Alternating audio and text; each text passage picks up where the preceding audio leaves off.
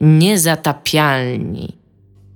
Witamy w 514 odcinku podcastu, który ma tytuł, a jego tytuł to Niezatapialni, a jego prowadzący to ja, Dominik Gąska oraz...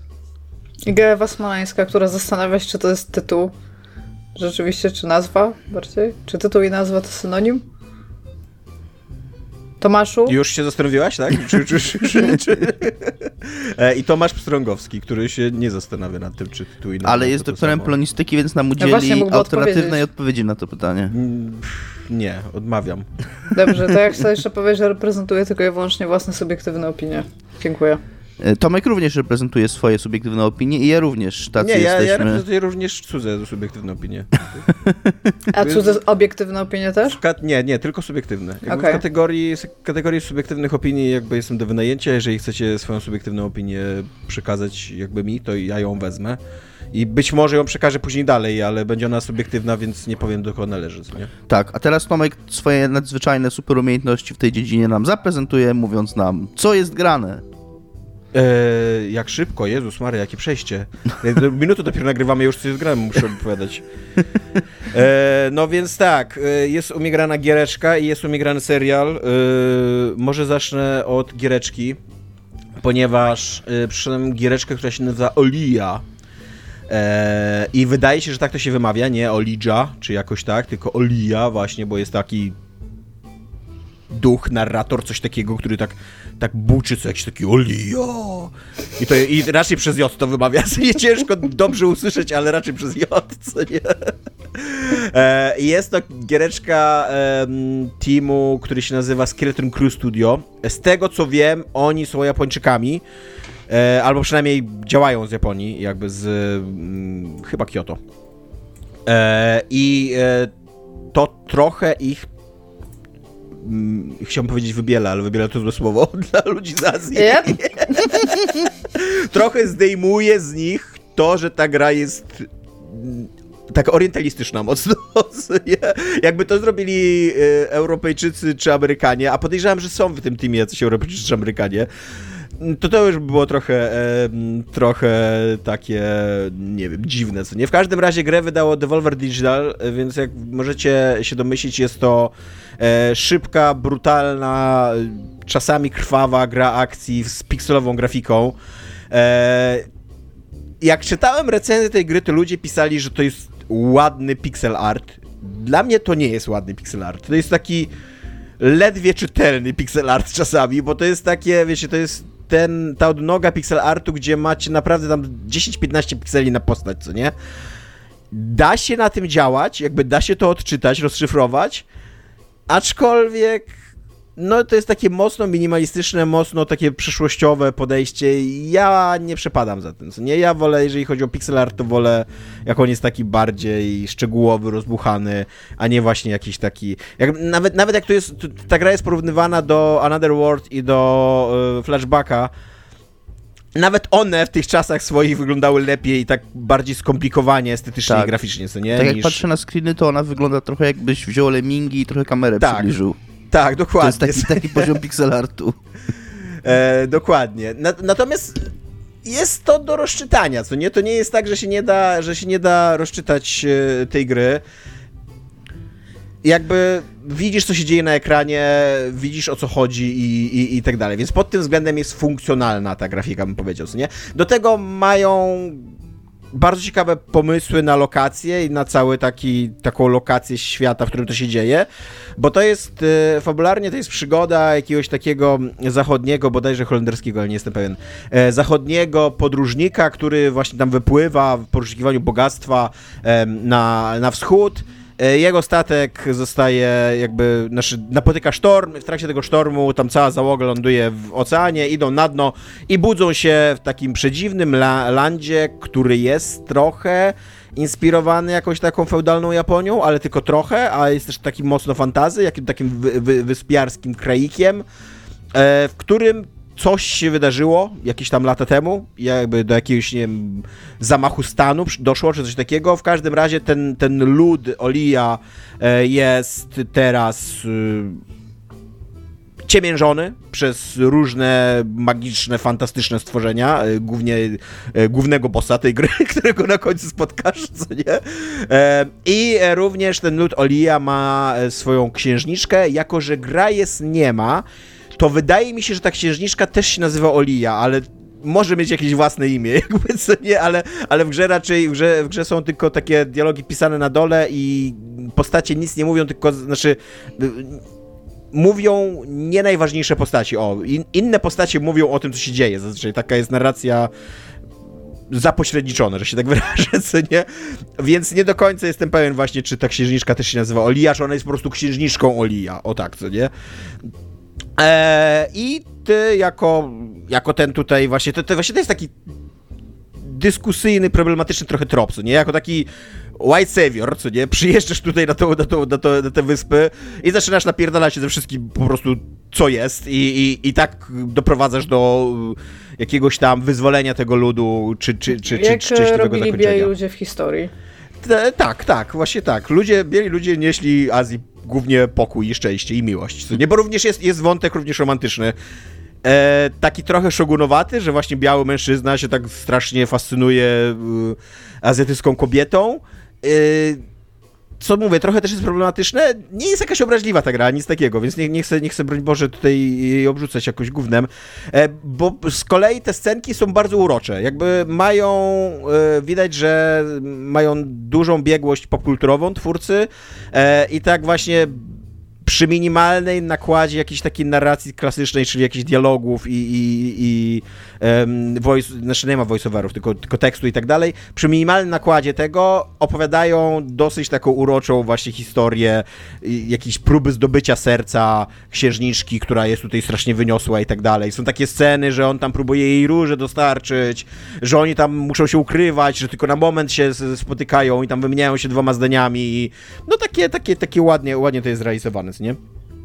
Natomiast yy, takie korowo to jest po prostu gra akcji w napierdzielanie się ze złymi ludźmi. Yy, I jej hukiem jest harpun, więc tutaj taka gra wspaniała. Śmiesznie. tak, tak. Zdobywasz prawie, że od razu na początku magiczny harpun, który jest w ogóle jakiś tam w ogóle, wiecie, artefaktem odwiecznym w tej krainie i w ogóle jak ty go zdobywasz, to jest big deal, w ogóle ziemia drży i wszyscy, o mój Boże, co nie, harpun został zdobyty, oto jest zdobyty harpun, co nie, już się dzieje harpunowatość teraz, co nie. E, i... Jesteś tym, który dzierży harpun potem? Tak, dzier dzierżąc tego harpuna, e, rzucasz go i możesz się teleportować do miejsca, gdzie ten harpun wyląduje, co nie?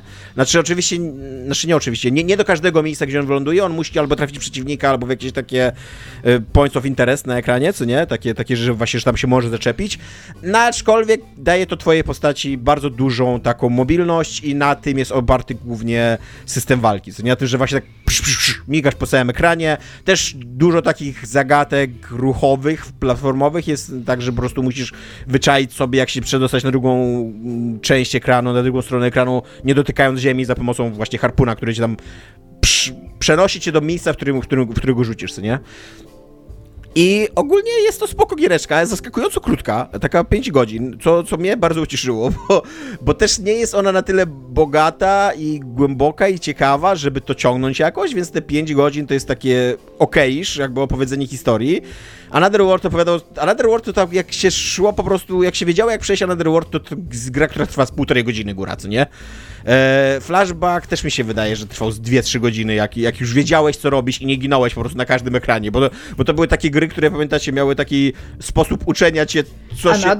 No. Another World sprawdziłam, taki complete walkthrough bez komentarza, po prostu typ idzie, trwa 36 minut. No właśnie, tak. No. Tak, jakby ca cały, cały pomysł na Another World polegał na tym, że ty na każdym ekranie ginąłeś, czasem po kilka razy i jakby nie wiedziałeś, że zginiesz, dopóki nie zginiesz pierwszy raz. No tak, tak. Więc Czy tam powtarzałeś w ten sposób to... Another World był w pewnym sensie roguelike'em? Tak, właśnie chyba trochę tak. Tak mi też teraz przyszła taka myśl do głowy, że chyba trochę tak, co nie? Tylko takim e... trochę nieuczciwym, że po prostu nie wiedziałeś? Tak. Że coś cię może gdzieś nie, zabić? Nie, nie, nie na skill, tylko na taki, nie wiem, na takie... Taki choose your own adventure, A gdzie kuku, wiesz, tak, gdzie... A kuku nie żyjesz Które ścieżki masz wybierać, no. tak. Ale że jest rok 92 ro i, i tak nie masz co grać, to nie narzekaj, tylko kurde graj od początku, co nie? E, więc tutaj jest trochę takie też e, właśnie skupienie na fabule, na tym, że, że się dzieje ta opowieść, że ty idziesz od lokacji do lokacji, nie ma jakiegoś częstego wracania do tych lokacji, one są tak bardzo użytkowo, że przychodzisz, pokonujesz bossa i idziesz dalej. Sama walka wydaje się mieć trochę głębi, której ta gra nie wykorzystuje, bo jakby masz całą paletę ciosów, masz w ogóle cztery bronie poza tą główny, poza tym głównym harpunem. Masz jeszcze muszkiet, kuszę, y, szablę, taką, no tak, szablę, dobrze mówię. E, I, e, I taki miecz magiczny, który też cię w ogóle przenosi do siebie, co jest, co jest przedziwne, możesz robić takie, takie kombosy, że w ogóle już naprawdę latasz po całym ekranie, tam tu zostawiasz miecz, tam rzucasz harp, bu, bu, bu i jak sam nie wiesz, gdzie jesteś. Game over. tak. Tylko tak naprawdę nic z tego nie jest potrzebne, żeby przejść tą grę. Wystarczy maszować batony i albo albo pomyśleć odrobinę, nie? Nie jest tak, że musisz jakieś kombosy, że musisz wykorzystywać te ciosy i tak dalej. Musisz się orientować, co się dzieje na planszy tak naprawdę i tyle, co nie? Więc stworzyli nawet interesujący system walki, który ta gra w ogóle nie wykorzystuje go, co nie? Natomiast to, co super jest w tej grze, to są super walki z bossami. Są chyba 4 czy 5 walk z bossami. Każda z nich jest ciekawa gameplayowo, Żadna nie jest jakoś bardzo trudna, więc tak zazwyczaj za drugim, trzeci raz ją przychodzisz, więc nie ma takiej irytacji i też przy okazji nie jest tak, że ta fabuła, bo wiesz, to jest gra trochę na taki pacing fabularny stawiający, co nie, że po prostu ta historia się toczy, no mówię, tak jak Another World i, i, i Flashbacks, nie? Że ta historia się toczy, cały czas czegoś nowego się dowiadujesz i, i, i, się dzieją rzeczy, co nie? Więc dzięki temu, że te, te, walki z bossami nie są jakieś bardzo trudne, to nie, nie ma tak, że się za, zacinasz na nich i kurde w ogóle później już nie pamiętasz, co się działo w tej grze, co nie? E, natomiast wszystkie są, mówię, wszystkie są pomysłowe. E, jest taka jedna na przykład walka, gdzie walczysz z trzema wojownikami naraz, nie? Tylko, że jeden ma e, long range attack, drugi ma, drugi to jest taki brute force, a trzeci jest, le, trzeci lata i ich leczy, co nie? I tak autentycznie musisz właśnie, właśnie tak jak cała gra ci uczy, że tylko wystarczy, że maszujesz batony, tak na tych walkach z bossami musisz się zastanowić, co robić. Nie tak, że jakoś strasznie trudno rozkminić, ale autentycznie tak czujesz taką frajdę, że to robisz, co nie, że to się, hmm. to się dzieje w tej grze, nie? I tyle, i po pięciu godzinach ją kończysz. Yy, jest to miłe doświadczenie, jakby jeżeli szukacie takich doświadczeń, to polecam. Natomiast to jest totalnie taka gra 7 na 10. Nie taka, że zagrałem w nią, cieszę się, miło spędziłem z nią czas, jest sympatyczna, miła i sympatyczna. Jest taka, ja, tak, ja tak, było, tak było nazwał. Zadam pytanie takie synestetyczne, bo no. ona wygląda jakby miała dobry soundtrack. Nie słyszałam. Czy ma dobry soundtrack? Nie, ma taki, okay. taki, normalny soundtrack. Ma taki właśnie taki, że działa po prostu, co nie? Że, te, że wierzysz w ten świat, ale nie ma, nie jest tak, że ma jakąś taką, wiesz, e, jak Hotline Miami, taką, wiesz, bardzo wyróżniającą się ścieżkę dźwiękową, mm -hmm. że nagle słyszysz, o kurde, było panie, będzie akcja, co nie? Nie, nie, nie, raczej są po prostu, wiesz, takie tradycyjne nuty wojenne, co nie? Teraz będziesz się bić, co nie? Wiesz? E, albo teraz jest romantyczna scena, co nie? I to do tego jest taka właśnie w Oriencie rozgrywająca się romantyczna scena, co nie? E, więc no, więc Olia mm, Skeleton Crew studio się nazywa. Ja ją kupiłem za 18 zł chyba na Switchu. I wydaje mi się, że to są uczciwie wydane pieniądze. Przez dosyć długi czas ona była w Game Passie, więc, ale niestety już nie jest. Można było w nią zagrać za darmo, ale już nie można.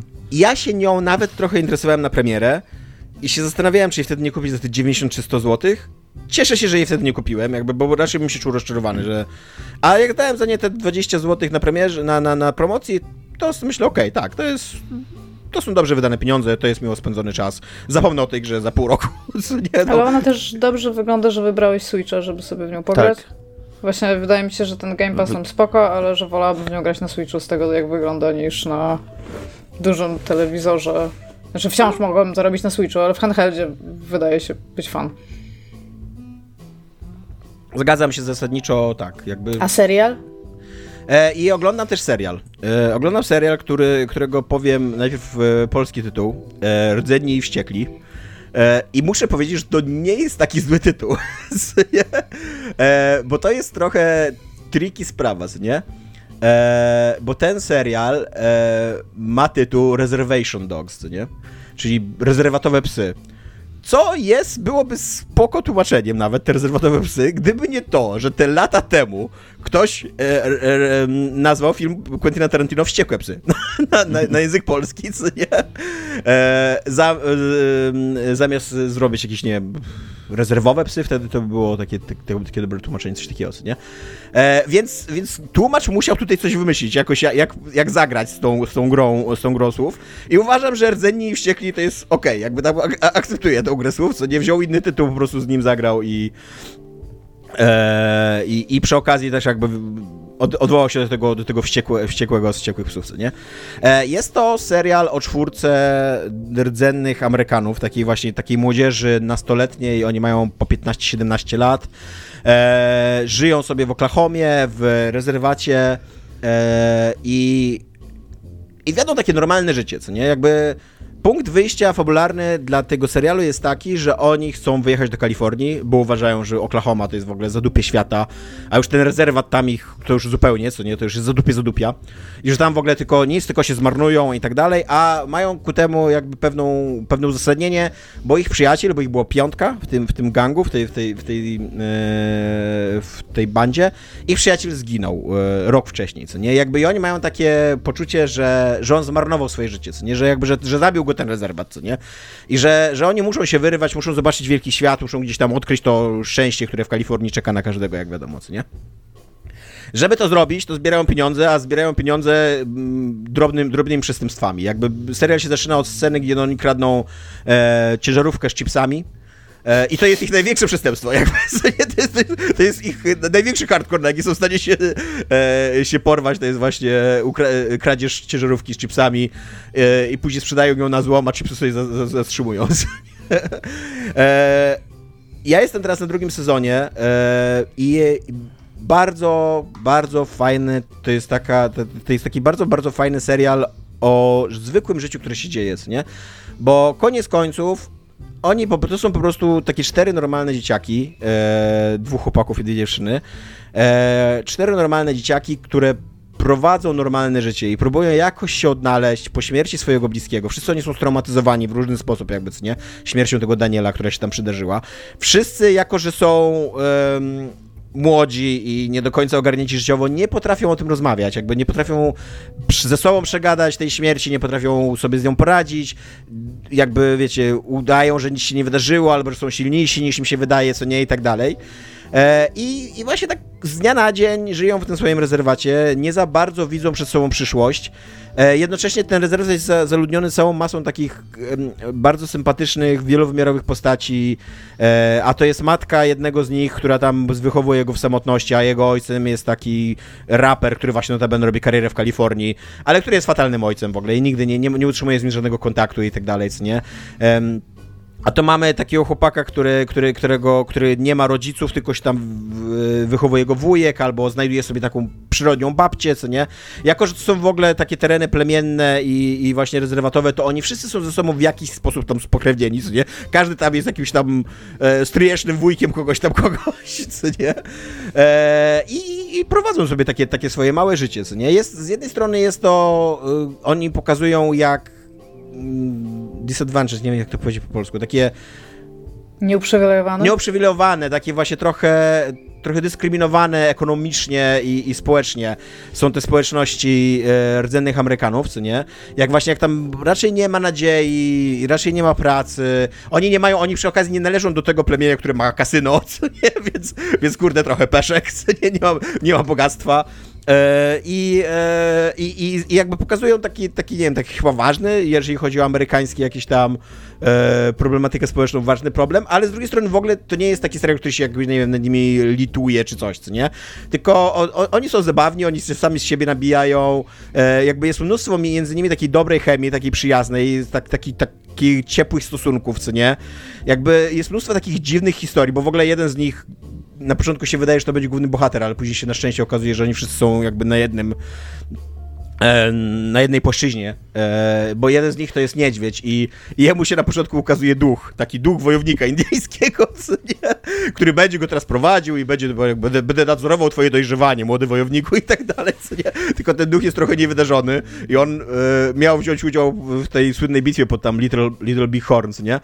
Ale niestety jego, jego koń jakby już, już szarżując wpadł w norę po i, i przygniótł go i on zginął. I, i to jest jakby jego, jego, jego taka pierwsza chyba taka prawdziwa robota, że tam masz iść i kieruj jakimś, jakimś nastolatkiem i ten, ten duch jest oczywiście trochę niewydarzony, co nie? I jest zajebiście zabawny, w ogóle nie wie co mówi, jakby sprzedaje takie mądrości z supermarketu, takie, takie jakby z, mądrości z tych z mm, chińskich... Motywacyjnych? Albo z gatek motywacyjnych, albo z tych takich chińskich tych ciasteczek, Ciastek z wróżbą. Takie, że wiesz, Mhm. o, o, teraz tutaj coś się wydarzy w twoim życiu, musisz być mądry. Tyle, co ja sam wiedziałem, co nie? Zawsze ten niedźwiedź, co nie? E, więc, więc tak, jakbyś... E, i są przede wszystkim też, o, krótkie odcinki są, o tym jeszcze chciałem powiedzieć. Po 24-30 minut max, nie? E, więc jest bardzo, bardzo łatwo strawny ten serial. Także po prostu siadasz sobie, oglądasz takie 25 minut miłych, miłych rzeczy. Oczywiście to nie jest tak, że w tym serialu się nie dzieją złe rzeczy i że oni tam nie mają swoich problemów i tak dalej, nie? E, tam się dzieją złe rzeczy, dzieją się nawet czasem tragiczne rzeczy, ale koniec końców jakby przesłaniem tego serialu wydaje mi się jest taka siła wspólnoty, nie? Że oni mają siebie nawzajem. Oni mają ten swój rezerwat, oni mają to swoje plemię, mają jakieś swoich, swoje dziedzictwo, mają siebie jako przyjaciół i właśnie to, jak ważna jest ta paczka ich. Em, przy okazji tam w pierwszych odcinkach od razu pojawia się taki konkurencyjny gang, też czwórka dzieciaków, które się dopiero co przeprowadziły do tego rezerwatu. I też jest bardzo fajnie rozegrane, jak na, na początku to jest wielka rywalizacja, a później się powoli na siebie nawzajem otwierają i się okazuje, że wszyscy są po prostu normalnymi ludźmi, co nie? I przy oka- i jest tam w tym drugim gangu jest jedyny biały bohater tego serialu, który nazywa się White Steve.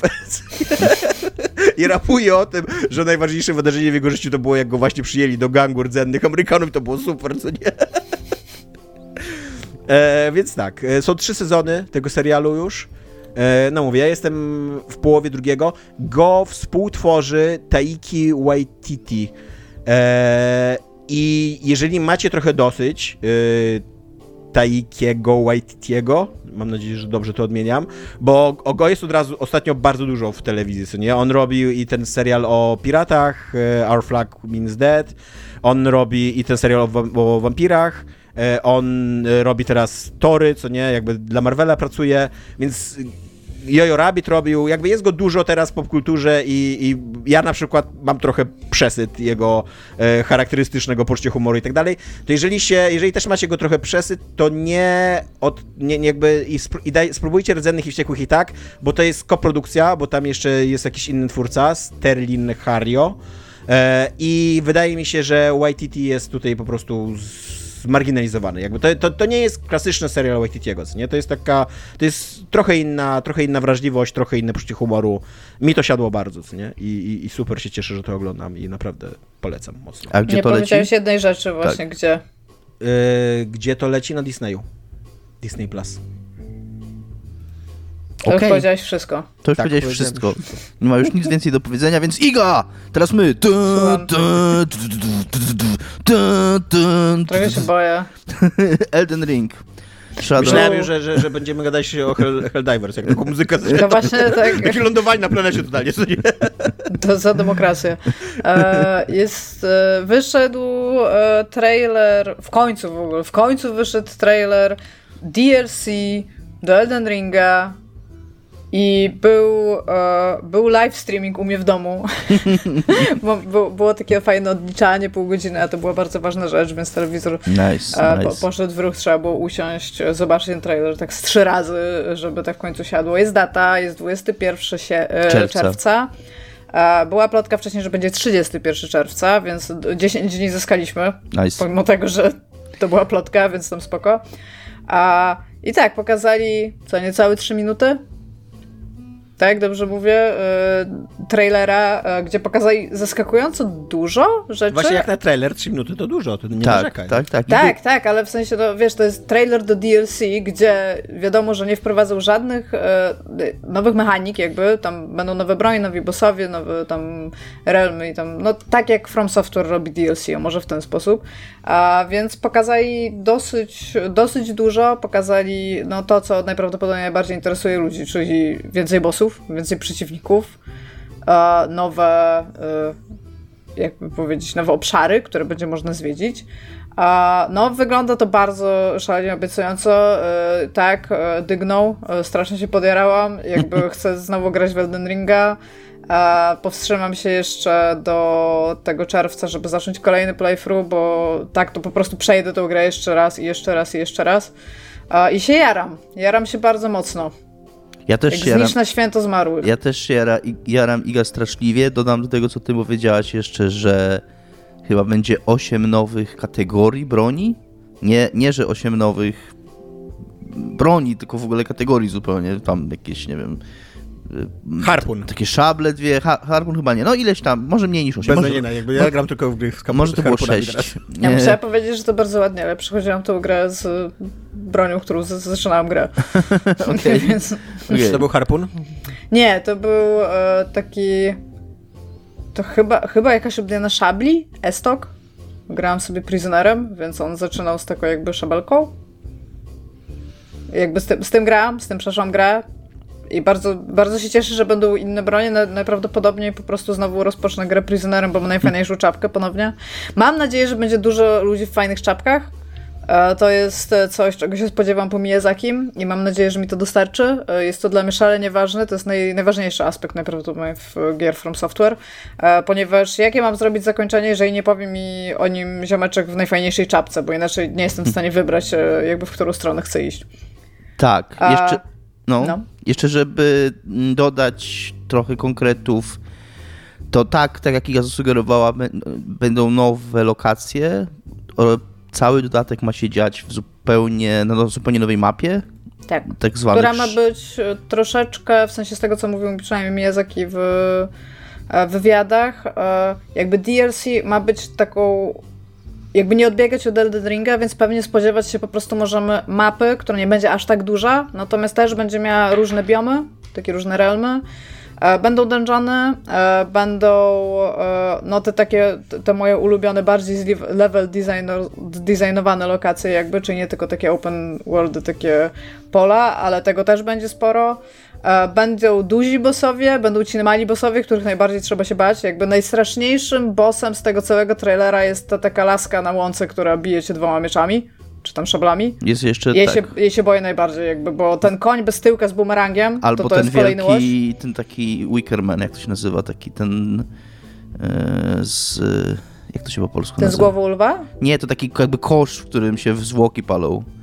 Taki wyklin, wyklinowy y, ten człowiek, no. Wiem o co chodzi, ale ja się tych dużych bossów nie boję, bo ten z głową lwa to wygląda jak kolejny Manus e, z jedynki. Największym problemem z tym typem z głową lwa, który tak się ludziom bardzo spodobał jakby wizualnie, to będzie to, że będziesz cały czas w dymie, w draperiach albo w jego wielu rękach. I jakby to będzie największy problem tego bossa, że nie będziesz wiedział, gdzie jesteś. A najtrudniejsze będzie ten mały, który wygląda jak Invader. To być może jest nowy Invader, ale ta, ta babka w tej czerwonej sukience, co mi się nie podoba. W wywiadzie Miyazaki powiedział, że e, jakby porównywał te nowe boss fighty do walk z Malenią. A, bo w ogóle może od początku. Cały DLC jest o Mikeli, czyli o bracie Maleni. Tak, i to co chciałem powiedzieć, y, jak, jak mówiłem o tym, że jest na zupełnie nowej mapie, to ta nowa mapa to ma być tak zwany Shadow Realms, czyli jakieś, jakiś, y, czy Shadow Realm, jakaś kraina, która dziś istnieje, hipotetyzuje się, że ona istnieje w głowie Mikeli, bo Mikela to jest ten brat Maleni, który śpi w tym kokonie. Zamknięty w kulce. Zamknięty w kulce. Ręka w kulce to jest. Tak, i że, i że ten to Shadow Realm to jest, bo przez to, przez tą kulkę będzie się wchodzić. To będzie, to też, też ma nie powiedzieliśmy, że trzeba będzie mieć pokonanego na pewno tego, no tego typa, co biega z takimi dwoma mieczami po takim placu dużym. Do tego, do tego, to,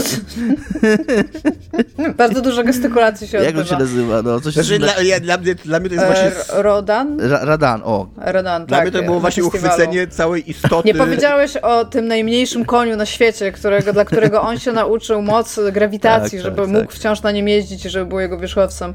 E, Co mówię? Dla mnie to było, to co Dominik zrobił, to było całe uchwycenie istoty w ogóle wszystkich Dark Soulsów i tak dalej. Tam biegasz y, po jakimś okręgu z dwoma mieczami i coś tam. Ja bym tylko chciała powiedzieć, że jakby to, to jest właśnie e, jakby nie, nie jest... Ja zwykle, kiedy grałam w Soulsy, Bloodborne i wszystko, to DLC w nich jest o tyle super, że ona jest jakby inwordowo dostępna, jeżeli chcesz w nie wejść i jakby sam patent tego e, jakby odkrywania na nowo gry, żeby Tak. pójść do tego DLC, to jest zawsze coś takiego super cool, że już tam byłeś 40 razy, ale teraz, teraz tam coś jest.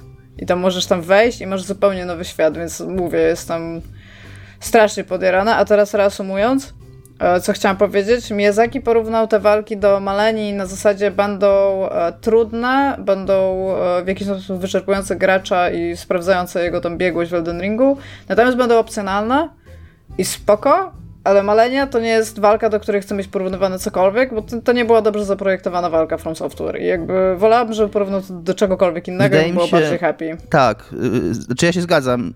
W ogóle malenia zasypać betonem, zalać i, i w ogóle nienawidzę tej walki.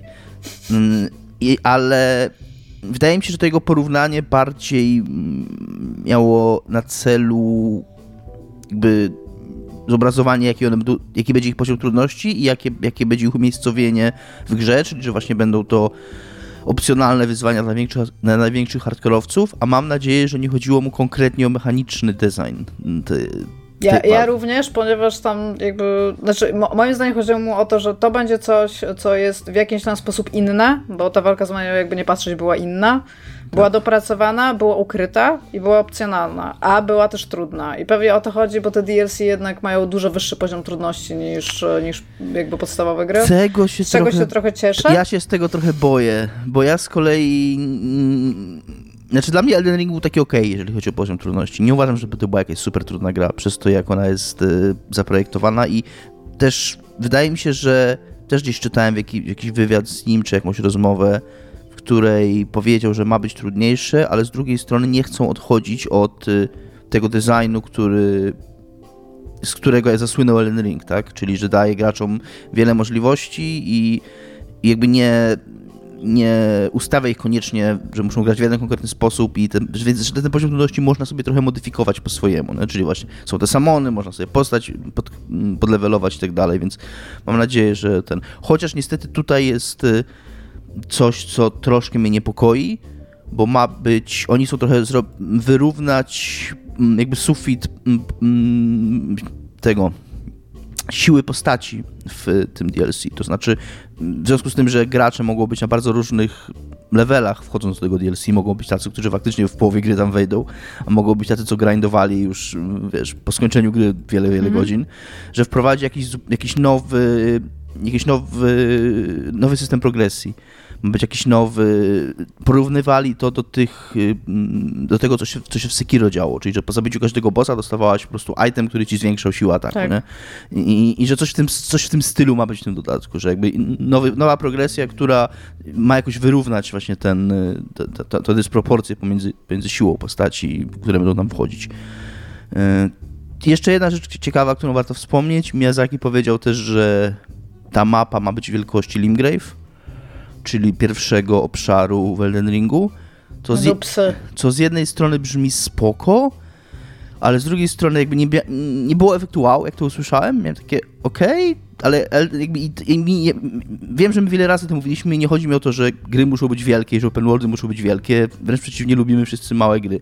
Ale akurat Elden Ring jest taką grą, która absolutnie broni swojej wielkości. I ta jej wielkość, i ta wielkość tej mapy była jedną z, jednym z tych takich magicznych elementów tej gry. Więc jak usłyszałem, że to Limgrave, to sobie tak no, pomyślałem w duchu, że kurde, trochę mało. E, Ale Dają ci cały nowy realm do gry, która już jest od bardzo dawna na rynku. Jako DLC to nie jest druga część tej gry. Ja wiem, ale to Limgrave nie jest takie duże wcale. I, ale No nie jest. y, te, jest ten typ, Watia, no ten, co robi te filmiki lorowe. Vati. Wati, tak. I on bardzo fajny ma, bardzo fajną uwagę na Ja nigdy temat. nie rozumiałam, bo on już zrobił półtorej godzinną analizę traileru, gdzie domniema, co może być w dodatku na podstawie Mhm. tego trailera. Why? Jakby ja rozumiem, to tam on bardzo często trafia, ale tak czy siak usiądziesz do tego DLC, będziesz mógł powiedzieć najwyżej, o, miał rację, albo o, mylił się. Jakby... Ludzie czekają bardzo na tę grę i jakby jak ludzie czekają na coś i się ekscytują, to wielu z nich Tak, ja wiem, że content jest wtedy ma taką ważny. potrzebę chłonięcia informacji na ten temat. Ja powiem szczerze, że też obejrzałem, nie obejrzałem całego tego filmiku, bo to jest trochę za dużo dla mnie. I szczerze mówiąc, dla mnie oglądanie takich filmików o lore na takim poziomie szczegółowości, jak on robi, to już jest na tyle, to już jest wyma- to, jest, to już jest tak wysoki próg wejścia, bo trzeba znać już ten lore dosyć mocno, żeby zrozumieć to, o czym on mówi w tym, w tym filmiku, że to już jest dla mnie niewiele się różni od grania w Soulsy. Jakby jest to takie, takie, samo, takie samo wyzwanie i takie samo, to, tak samo trudno mi zrozumieć to, o czym on mówi. Więc przez to nie obejrzałem całego, po prostu połowę rzeczy, o których on mówi, to nie mam pojęcia w ogóle o co mu chodzi z tym, co mówi. Ale ma, ma tam bardzo fajną uwagę na temat wielkości tego, tego DLC, bo mówi, że trzeba wziąć pod uwagę, że Miyazaki to jest człowiek, który powiedział, że Elden Ring to jest gra na 30 godzin, więc może tutaj trochę nie, nie doszacowywać i, i undersellować, że tak powiem, swój, swój pro, produkt. Ale w sensie, jeżeli idziesz tym takim golden path, żeby ją przejść, to to jest gra. No tak, no czy, ale to tyle. nie jest, tylko, że to nie jest gra na 30 godzin, no. Być może da się ją przejść w 30 godzin. no. Nie, nie, nie chodzi mi nawet o to, że da się ją przejść. Jeżeli byś nie chciał robić side contentu, tylko byś chciał po prostu iść od ogniska do ogniska, tak, które ci mówi, że masz iść, to to jest gra na... Ja ją przeszłam w 3 godziny, jakby da się to zrobić. No dobra, ja nie ale... jestem największym hardcorem, No dobra, tak, ale, wci- ale wciąż no dla mnie Elden Ring nie jest grą na 30 godzin w życiu i być może da się, da się tak przejść, tak jak, tak jak mówisz, ale to trochę w ogóle dla mnie psuje ideę tej gry. Eee, co jeszcze? Czytałem, je, pojawił się też wywiad na Eurogamerze z Miyazakim, w którym e, mówi kilka rzeczy na temat tego, jakiego studio podchodzi do twor- tworzenia tych gier i mm, chyba From Software jest jednym z takich nielicznych studiów, które... On tak mówi z taką trochę nonszalancją, że oni się nie oglądają na nikogo, potem go pyta ten, ten prowadzący wywiad, czy, czy on, czy jakby, co oni myślą o tym całym gatunku Souls-like'ów, który się wykształcił, czy się wzorują na tych grach, a Miyazaki tak nonszalancko mówi, że, że oni robią to po swojemu, że oni nie muszą się nikogo oglądać, że ten... I to jest dosyć chyba fajna pozycja, w której się jest jako studio, ale chyba niewiele jest takich studiów, które mogą tak gry robić, co... Znaczy, to From Software nie zrobiło tylko Soulsów, tak? W sensie to jest tam y, studio, które zrobiło bardzo, bardzo, bardzo dużo gier. A są znani głównie z, z Soulsów. No tak, no mówimy o tym powiedzmy A- współczesnym From, tak? Tak, tak, tylko chodzi mi o to, że jakby to jest studio jakby z, dużą, z, du- z długą historią i oni jakby stworzyli sobie, y, no, stworzyli sobie Demon Soulsy. Po Demon Soulsach stwierdzili, ok, jakby to, to działa, tak, zrobili sobie Dark Soulsy, trochę ziterowali jakby tą ideę Demon Soulsów, ale potem eksperymentowali dalej, bo Bloodborne jest jakby troszeczkę jednak inną grą, Sekiro jest w ogóle zupełnie inną grą. No i wydali Elden Ringa, który jest jakby ewolucją wszystkich e, rzeczy, które robi w grach soulsowych e, na open worlda. I jakby i oni sobie idą swoim własnym tempem i ja, się, ja totalnie widzę to, że oni się nie oglądają na innych. W sensie to jest fajna pozycja, tak jak mówisz, bo to nie jest studio, które nigdy nic w życiu nie sprzedało i które nie jest znane, tylko już e, w jakiś sposób zasłynęli Wigieryczkowie, ale to, co on tam mówi, mi się to bardzo podoba, że tworzenie gier, patrząc na to, jakie elementy odnoszą sukces, nie czyni tych gier dobrymi. I, jakby, I to widać trochę w Soulsach, bo oni postawili na wszystkie karty, na które się wtedy nie stawiało. Tak? W sensie. Te, teraz, teraz masz taki argument zwykle, jeżeli chcesz czymś takim wyjść w designie gier. Na przykład, o, bo tak jest w Soulsach, a Soulsy się sprzedają, ludzie lubią Soulsy, tak? Więc możesz robić takie Souls-like elementy, jakby, nie? Ale oni byli. Oni szli totalnie przeciwko temu nurtowi, jakby, nie? W momencie, kiedy te gry powstawały. I bardzo im to siadło. I bardzo się cieszę, że im to siadło. Tak. E, Mówi tam jeszcze rzecz e, świętokradczą, Mm, ponieważ mówi, że nie jest e, przeciwny myśleniu w kierunku wprowadzeniu jakichś elementów dostępności, bo, jakby pojawia się ten wątek poziom trudności tych gier i tego, że ten ich poziom trudności czyni je trochę mało przystępnymi, e, czy chociażby dla graczy z niepełnosprawnościami, czy po prostu dla ludzi, którzy nie mają Tam takiego chyba nie refleksu. chodzi nawet stricte o poziom trudności, tylko że ogólnie From Software nie ma za bardzo accessibility. No tak, ale jako jest, to, jest, to w kontekście, jest to w kontekście mm, poziomy trudności wymieniane. E, I, i spytany o to, czy, czy, czy coś takiego, czy, czy software myśli o tym i czy chcą coś takiego zrobić, to Miyazaki stwierdził, że nie jest przeciwny temu. Mhm. Więc y, jest wielu, jest wielu takich purystów soulsowych, którzy się bardzo y, przeciwstawiają tak, czy, takiemu czemuś. Ja sam nie wiem do końca, co o tym myślę, a nie jestem takim też wielkim fanem serii, żeby mieć jakąś super opinię na ten temat. Ja trochę lubię to, że ta gra nie ma poziomów trudności, bo to jest na tej samej zasadzie, na której lubię, jak gry nie mają ustawień, bo, bo nie muszę się zastanawiać, jak, co robić, żeby było Też dobrze. Też lubię, jak gry nie mają ustawień, to ma... jest dobre w grach, jak nie trzeba mieć ustawień żadnych, no, tylko No tak, bo to grasz. oni mają za mnie wymyślić, jak ma mi się grać, żeby mi się grało dobrze, a nie żebym ja sobie tutaj balansował poziom trudności w trakcie rozgrywki albo, albo coś takiego, nie? Więc, ale z drugiej strony rozumiem te argumenty, że są ludzie na przykład, jakby te gry mają w sobie dużo takich rzeczy, właśnie ten cały, to całe odkrywanie tej historii, mm, to jak, ta, jak ten świat i te postacie... Właśnie chciałam powiedzieć, że powinni zrobić Dark Souls Story Mode i nikt nic nie będzie rozumiał z niczego i wcale nie będzie prościej. Ale są jakby. ludzie, tak, tak, ale są ludzie, którzy odnajdują się w, takim, w takiej poetyce, więc, a z kolei nie chcą w ogóle walczyć, albo nie, nie, nie ciągnie ich to, więc może to by było spokojne. Tylko ja się po prostu tak zastanawiam, ja nic nie mam przeciwko temu, żeby więcej ludzi grało w różne gry. Tylko ja się tak zastanawiam tak naprawdę, jeżeli wyciągniesz ten taki aspekt nauki przez popełnianie błędów, takie w kółko i w kółko jakby, tak, że musisz się nauczyć po prostu czegoś z tych gier From Software, i że musisz się nauczyć, że ta gra cię nie będzie y, jakby sukcesywnie, nie będzie cię klepać po plecach, że coś się udało, tylko po prostu da ci nowy challenge, skoro już coś dobrze zrobiłeś i się czegoś nauczyłeś. To jakby i to wszystko byś na przykład z niej wyciągnął, to ja nie wiem, czy tam jest dużo takich y, elementów, które by były super fan bez tego. O może tak, bo to wszystko jest takie strasznie organiczne w tych grach. I akurat wierzę w fakt, bo oni są genialnymi projektantami. Więc ja wierzę w fakt, że jeżeli oni by wprowadzili udogodnienia, już nie mówię nawet tylko o poziomie trudności, tylko ogólnie dla wszelkiego typu e, jakby osób, które z jakiegoś powodu nie mogą teraz grać w, tą, w, te, w tej gry, to wierzę, że zrobiliby to dobrze. Ja nie sądzę, że patrzenie wstecz na ich tytuły i spodziewanie się, że oni coś tam dołożą byłoby no ok, bo to by w jakiś sposób tam tą wizję sprzeniewierało, tak? Ale no, jakby ja sądzę, że jakby tak, ja bardzo lubię Elden Ringa, ja bardzo w ogóle lubię igry.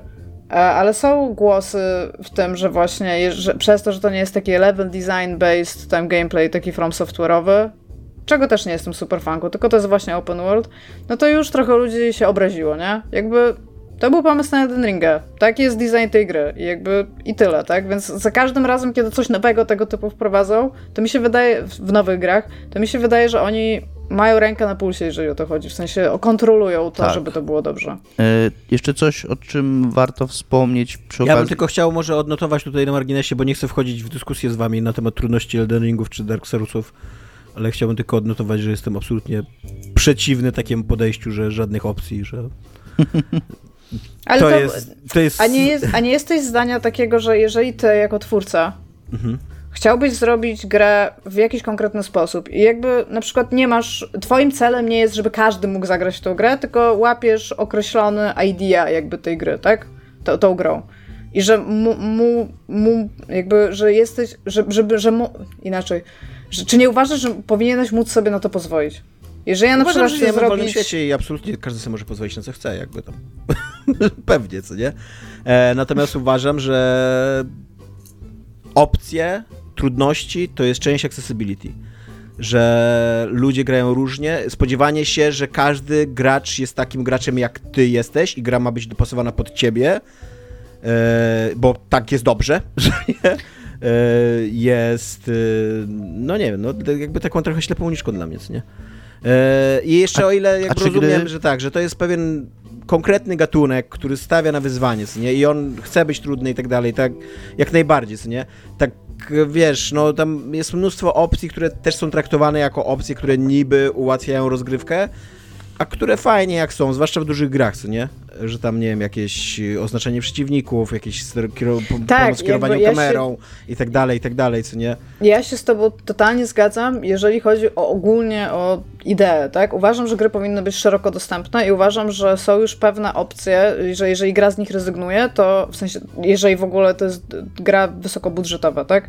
Jeżeli oni z nich rezygnują, to robią to po prostu świadomie przeciwko komuś. Bo jest już bardzo jasno, na przykład mamy stwierdzone badaniami, tak, że na przykład ludzie nie za dobrze oddziału, oddziałują z samym voiceoverem, subtitle muszą być. Mamy bardzo, bardzo wielu ludzi, którzy, w sensie graczy, e, i to jest tam rzędu 30%, to nie jest taki jakiś tam, że tak powiem, mały, ma, mały odsetek, e, którzy bez tych e, opisów tego, co się dzieje, typu tam, nie wiem, wesoła muzyka, tak? Nie do końca kumają, co się dzieje na tym ekranie i wszystko, co się dzieje, więc jakby masz te hard of hearing subtitles, nie wiem, jak one się nazywają po polsku, ten standard, że masz w nawiasach kwadratowych opisy dźwiękowe jakby, tak? Że jest eksplozja w jakimś momencie albo coś takiego. Więc jeżeli ty jako twórca decydujesz się, żeby tego nie było w twojej grze, to to jest jakby twoja decyzja świadoma i, i jakby nie chcesz tych ludzi mieć w swoich odbiorcach. Ale widzę też taki margines jakby, w którym jeżeli na przykład chcesz zrobić grę, która z założenia będzie niszowa. Od, ba, do bardzo konkretnych ludzi jakby kierujesz, to jakby też, żebyś miał taką opcję. Na zasadzie, że jeżeli na przykład ja chcę robić very casual game i nie chcę tam dodawać super competitive opcji na przykład, no to żebym mogła to zrobić. I w drugą Jest, stronę, y- jeżeli chcę zrobić najbardziej hardkorową grę ever, to że też powinno móc ją zrobić. Ja się generalnie zgadzam z wszystkim, co mówicie. tak naprawdę. Generalnie to... się nie zgadzasz, jeżeli znaczy, chyba z tego chcę powiedzieć, razy. Tak, tak, tak, ale chcę wytłumaczyć troszkę, o co mi chodzi. Też może jakby jakiś pomost zbudować pomiędzy nami, bo o ile zgadzam się co, absolutnie, jeżeli chodzi o dostępność. O, no ja jestem inwertowcem. pomost, a nie most? Co? Przepraszam. No. no bo pomost jest jakby się kończy w pewnym momencie, nie? No, chyba tak, tak mi się wydaje, tak. W sensie, że most masz od brzegu do brzegu, a pomost jest do mm, połowy a, na przykład. A co ja powiedziałem? Że pomost, pomost. chcesz zbudować nie, pomiędzy to nami. faktycznie pomost w takim razie pomiędzy nami niedużo nam da. Ale być może to się... W połowie dobra, drogi się spotkamy. Być może to no. jest dobra metafora tego, co tak naprawdę zrobię. że, że ja jestem inwertowcem, nie? więc jak mi gra nie pozwala odwrócić kamery. Jesteś, no. Jak mi gra nie, to też jest jakby jedna z tych opcji. Jak, mi, jak ktoś uzna, designer uzna, że on ma taką wizję, że naciskając do góry na drążku będzie się patrzeć do góry i inaczej nie, nie wolno grać w jego grę, no to ja się obrażę i nie będę w tą grę grał. Czy nie obrażę się, po prostu nie będę w nią grał, bo nie dam rady w nią grać. Tak, Więc... tylko że właśnie i teraz nie wiem, jaka by była decyzja designerska za tym, żeby nie móc tego odwracać. Tak. tak? Bo to, to już uważam właśnie, że... Inaczej ja mogę coś to... powiedzieć do końca. A, przepraszam. W podcaście po raz pierwszy, od, od kiedy nagrywamy. Już Kiedyś już powiedziałeś coś do końca, już bez przesady. Y, że, że zgadzam się, jeżeli chodzi o tę opcję dostępności właśnie. Natomiast i zgadzam się, że poziom trudności też jest opcją, opcją dostępności, Czasami, ale czasami nią nie jest. I czasami właśnie ten poziom trudności jest integralną częścią designu. Można sobie, ja teraz powiedzmy, wyobraźmy sobie grę, tak jak Giga powiedziała, dość do tego, co Giga powiedziała, robić konkretnie niszową grę, tak? I chcesz zrobić grę, w której, której istotą będzie że masz jakiś szum, no nie, wymyślam teraz zupełnie bez sensu grę, nie? ale masz jakieś dźwięki i w tych dźwiękach musisz wyłapać jakby taka gra na spostrzegawczość powiedzmy słuchową, musisz wyłapać słowa, które ktoś mówi, tak? I teraz jak do tej gry dasz Możesz do nich dodać napisy, oczywiście, subtitle, nie? Tylko, że one kompletnie wypaszą sens tej gry, bo one zepsują tę grę. Ta gra nie będzie miała już kompletnie sensu, jak dasz te napisy, bo pomysł na tą grę jest taki, że to jest gra na testowanie twojego słuchu. I, I, mm, mówię, ten pomysł nie ma kompletnie sensu, ale podaję go jako przykład, że jeżeli zaprojektujesz, jeżeli jakby ten poziom trudności jest integralną częścią tego, co twoja, co twoja gra mówi, w jaki sposób to mówi, to co, o czym Iga wielokrotnie mówiła, o co chodzi w Soulsach, to, to nagle możesz tą opcję dać, oczywiście, że możesz ją dać, ale ona wypaczy twoją wizję, no i tego, co, te, co chcesz tą grą powiedzieć i jakby jakie uczucia chcesz wywołać w ludziach. Nie wiem, czy ja to tylko chciała powiedzieć, bo coś nam uciekło. Dominik nazwał siebie inwertowcem. Czy to już jest grupa, która używa tych, tej frazy do nazwania siebie? Nie wiem. Czy to jest grupa chroniona teraz już w ogóle? Czy mo, mo, można mowę nienawiści? Bo ja na przykład y, spotkałem jest, się... Jest to mniejszość, y, mam wrażenie. Spotkałem się z mową nienawiści w stosunku do inwertowców. Czy to było w tym podcaście? nie wiem, czy to było w tym podcaście. Ale jest, powiem wam, jest jedna, jest jeden e, wyraz nienawiści mm, od jakiegoś czasu, gry praktycznie, znaczy duża część gier nowych ma te opcje dostępności, które ci się odpalają przed w ogóle przed włączeniem gry, że nie musisz sam wchodzić do opcji, czy sama wchodzić do Tak. opcji i szukać tego, tych napisów, tych ustawień dźwięku i tak dalej, tylko one się wyświetlają na twarz. I tam nigdy No, nie ma. tak. I tam nigdy nie ma ustawień inwerta w tych opcjach, które ci się wyświetlają na twarz. Tam są opcje jakieś właśnie subtitle, jakiegoś tam ten, wielkości, ale, a invert to jest, inwertowcy są traktowani po prostu jak gorszy gatunek ludzi, nie? Są, że, że jakby po tego inwerta zawsze trzeba sobie wejść i, i, i, nie ma go na tych tych, więc tutaj moja prośba. Ale to- otworzyłeś mi na coś oczy, bo nigdy na to nie zwróciłam uwagi, a teraz będę tego wszędzie szukać. Zobacz, zobacz następnym razem, jak odpalisz sobie.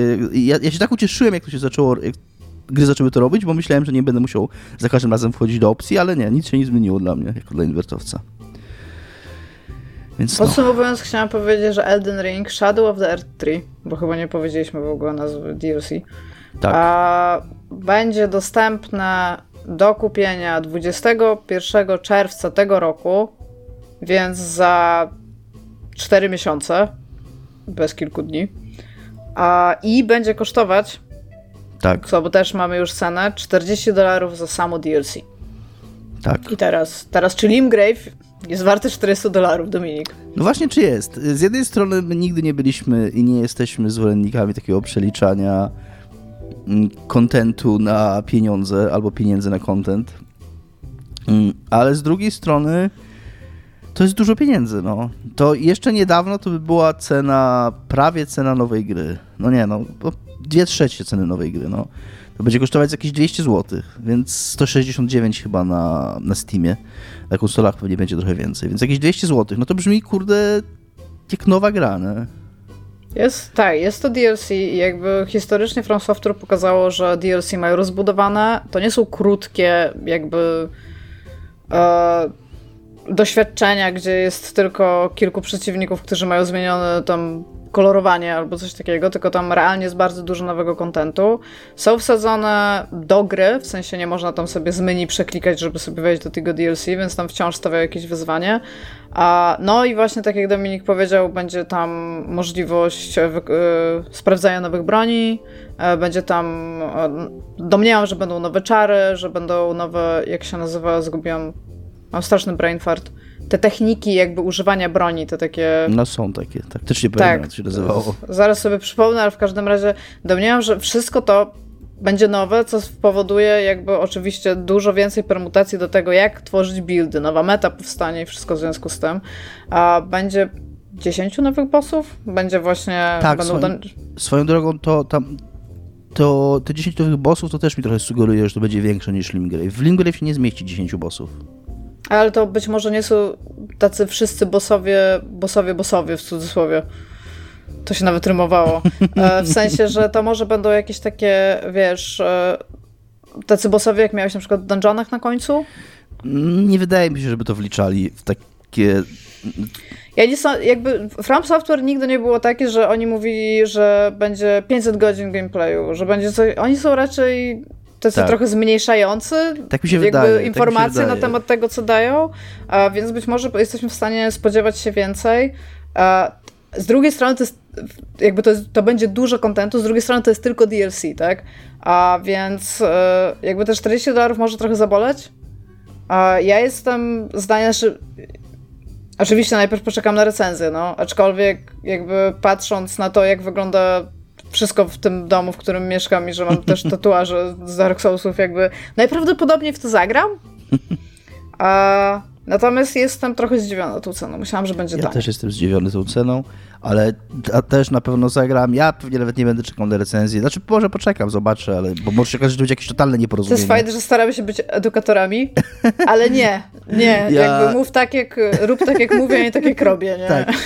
Y, Ja na Maxa czekam i na Maxa czekam na tą komunię, która się odbędzie wokół tej gry, bo to dla mnie to było były pierwsze takie Soulsy i pierwszy, pierwsza taka gra, w którą grałem na premierę i to takie wspólne przeżywanie z ludźmi, że chodziłem do pracy i gadałem na fajcie z ludźmi, że tam z Adamem i z Patrykiem i z, tobą i z że w ogóle tak jakby z ludźmi naokoło się żyło tą grą przez, przez te 2-3 miesiące i, i, i ten taki, to takie, że to było takie dużo fajniejsze na przykład niż googlanie za czymś, bo w tych grach jest bardzo dużo takich rzeczy poukrywanych, czy o których... Do których To jest fajny aspekt grania Czy Day One. nazwałeś to komunią?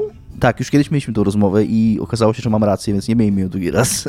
Okay. takie wspólne przeżywanie, takie wspólne ten. Mieliśmy, specjalnie użyłem tego słowa, bo ono jest jakby kanoniczne w, w uniwersum niezatapialnych, bo mieliśmy kiedyś dyskusję na ten temat. Ja zupełnie nie pamiętam tej dyskusji. Tak, była dyskusja. Była, to jest gaslighting? Była dyskusja na ten temat i Tomek mi, i to, i to, Tomek, bo ona bo, mi tak samo przebiegła, że Tomek zareagował zdziwiony, że, jak, że nazwałem to komunią, a potem Tomek sprawdził w słowniku i mówił mi, że faktycznie dobrze powiedziałem. w słowniku bez względu na i, to, nie, no, wiesz, Dominikowi. I że faktycznie do, dobrze powiedziałem. A, co jest takie, właśnie takie... fajne granie w Day One, to jest to, że nie ma jeszcze wiki, nie tak, ma jeszcze tak, no ten i nie ma w ogóle sensu siedzieć w internecie. E, Tylko się robi to, to wtedy wspólnie, grać. tak. I, I, jakby się rozmawia o tym i, i się odkrywa to wspólnie, Jak... a, nie, a nie siedząc na, w Google po prostu.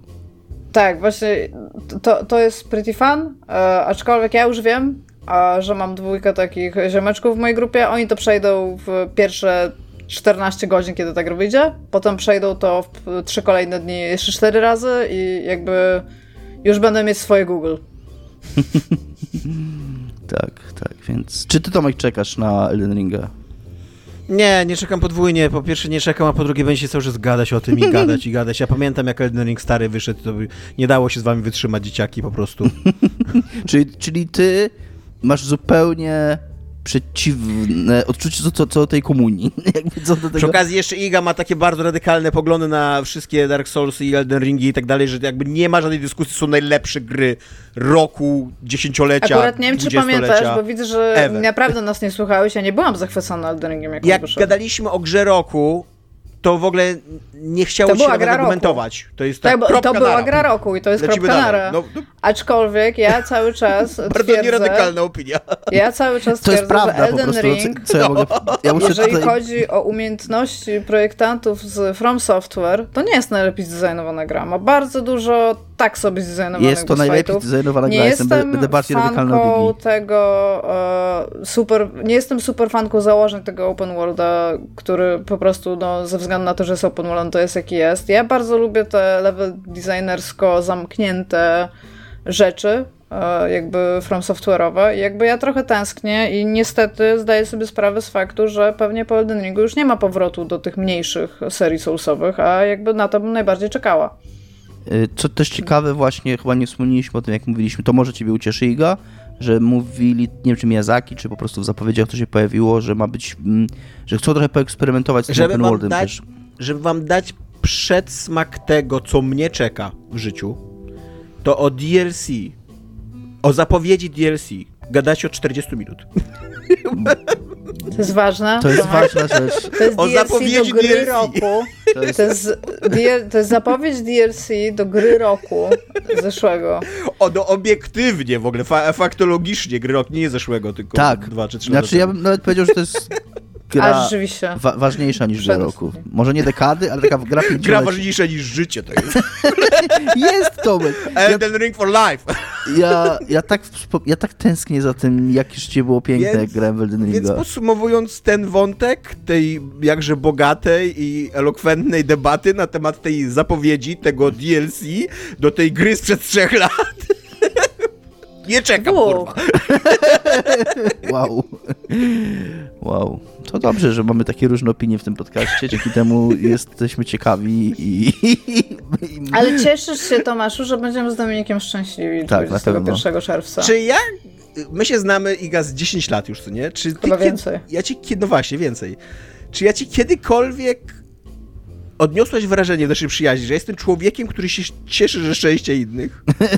wow. Understandable, have a nice day. wow, dziękuję, nie pozdrawiam. Krzyż na drogę. Co jest grane, Dominiku, ciebie? E, wzywam na posterunek e, klub przygodówek Point and Click meldować się wpisowe, proszę tutaj składki powpłacać najpierw zanim... Zanim się, zanim się zgłosicie. Zanim się zgłosicie, patronat.pl nie zatapialni. Pieniądz, pieniądz, nie, mówiąc poważnie, przeszedłem przygodówkę, która się nazywa Lucy Dreaming. Jest to, myślałem, że to jest Lucy Dreaming czy Lucid? Lucid. Lucy, Lucid. Okay. Lucy, Lucy, takie A, okay, imię, dobra. imię Dobra, to śmieszne, bo to brzmi prawie jak lucid dreaming. Tak, nie? i o tym za chwilkę. To jest, wyobraź sobie, że to jest zamierzone. O, nie. Y, jest to gra, myślałem, że to jest gra z zeszłego roku, okazuje się, że nie, że to jest z października 2022, czyli taka prawie z zeszłego roku, ale w zasadzie, w zasadzie to, jest jeszcze, to z 2022. Mm, Jest to przygodówka point and click pikselowa zrobiona przez jednego człowieka, y, którego tutaj imię miałem otwarte i oczywiście je zgubiłem. Mm. No gdzie go tu miałem? No super Dominik. No w każdym razie jakiegoś typa z Wielkiej Brytanii, Poszukam. który... Yy, o mam. Tom Hardwidge, który zrobił całą grafikę, muzykę, design, scenariusz. Jedyne co to, ta, to ma tam aktorów głosowych. Czyli ta gra ma pełen voice acting, co też jest miłe jak na taką bardzo indie produkcję. Jest to gra, która słuchajcie ma 184 recenzje na Steamie. Nice. Więc yy, tutaj, tutaj Nice, dobrze. w tym momencie wchodzę w rejony Igit i trochę się roz, ten, y, rozsiadam na tronie mm, przywódcy ludu Igi, nie wiem, albo takiego tymczasowego Igów. króla Igów, tak. Y, To jest gra, która i wizualnie pod względem designu bardzo mocno nawiązuje do takiej poetyki przygodówek wczesnych lat 80., takiego wczesnego LucasArts, tak, mm, czyli Maniac Mansion, Zack McCracken, czy ostatnio Timberwolf Park też nawiązywał do, do tego typu poetyki, czyli to, są, to jeszcze nie są te gry, które wyglądają tak jak powiedzmy Indiana Jones, czy, czy jakiś Sam Max, czy, czy coś takiego, tylko takie właśnie mm, charakterystyczne postacie z dużymi, z dużymi głowami i taka raczej mm, szczątkowa grafika, co oczywiście współcześnie nie wygląda tak. Ta gra nie wygląda tak jak Zack McCracken. Wygląda jak jednak dużo, dużo lepiej. Tylko powiedzmy, mm, wiecie, no chodzi o wytworzenie takiej wizji, że wygląda tak, jak tamte gry wyglądają w naszych głowach, jak sobie je wspominamy. E, Jest to historia tytułowej Lucy, która jest nastolatką, taką raczej młodszą niż starszą nastolatką, tak nie wiem, z 12 lat ma, coś takiego, która ma koszmary. Dwunastolatek to jeszcze nie nastolatek od 13 roku życia, bo masz 12 i potem masz 13 i to jest teen. Ale ja nie mówię, ja mówię po polsku. Po polsku 12 to jest naście. Tak, ale jakby... No, Okej, dobra. Ja bym powiedziała, że to jest bardzo duże dziecko. To, to może to jest 13-latka w takim razie, okej? Może, może, ponieważ ona na, na pewno ma więcej niż 10 lat. Ponieważ coś się wydarzyło w jej życiu i w tym miasteczku, w którym mieszka. Jest to jakieś nie fikcyjne brytyjskie miasteczko. Mm. I coś się wydarzyło 10 lat, co ona pamięta, bo była wtedy już człowiekiem I, i ma takie przebitki, gdzie jest pokazane, że jako takie dziecko małe jakby stoi na własnych nogach. Więc była już dzieckiem, które stoi na własnych nogach, więc no nie wiem, i kiedy dzieci zaczynają chodzić? Ile lat mają? Dwa Dwa. lata? Nie wiem. Więc, To- więc, Różnie, ale tak, powiedzmy, Więc- dwulatek chodzi. więc musiała mieć przynajmniej dwa lata wtedy, a że to było 10 lat temu, to teraz ma przynajmniej 12, więc stąd moja, to moje oszacowanie, ile ma lat, stąd się bierze, dlatego nie mówi nigdy. I ona pamięta to, jak miała dwa lata? Ma takie, znaczy właśnie przy, przypomina sobie, to jest jakby Dzieci, część dzieci chodzą ona, wcześniej, jakby nie, ma, nie masz y, tego. mm, Nie jest tak, że to jest jakieś właśnie jej wspomnienie, tylko właśnie częścią gry jest, że ona ma takie flashbacki, jakby takie, um, migawki się pojawiają z tego, z tego wydarzenia. Ona właśnie Mhm. nie, nie pamięta go świadomie, ale ma jakiś tam zarys tego, tego w głowie i ten Czyli zarys. trauma. Jakaś trauma, dokładnie. Mm. I ta trauma wywołuje w niej koszmary. Yy, I ona się budzi z takiego koszmaru i postanawia coś z tym zrobić. Co może z tym zrobić, żeby nie mieć koszmaru? Znajduje książkę. Może nie jakąś- spać już nigdy. Tak, Jest to, jest to sposób.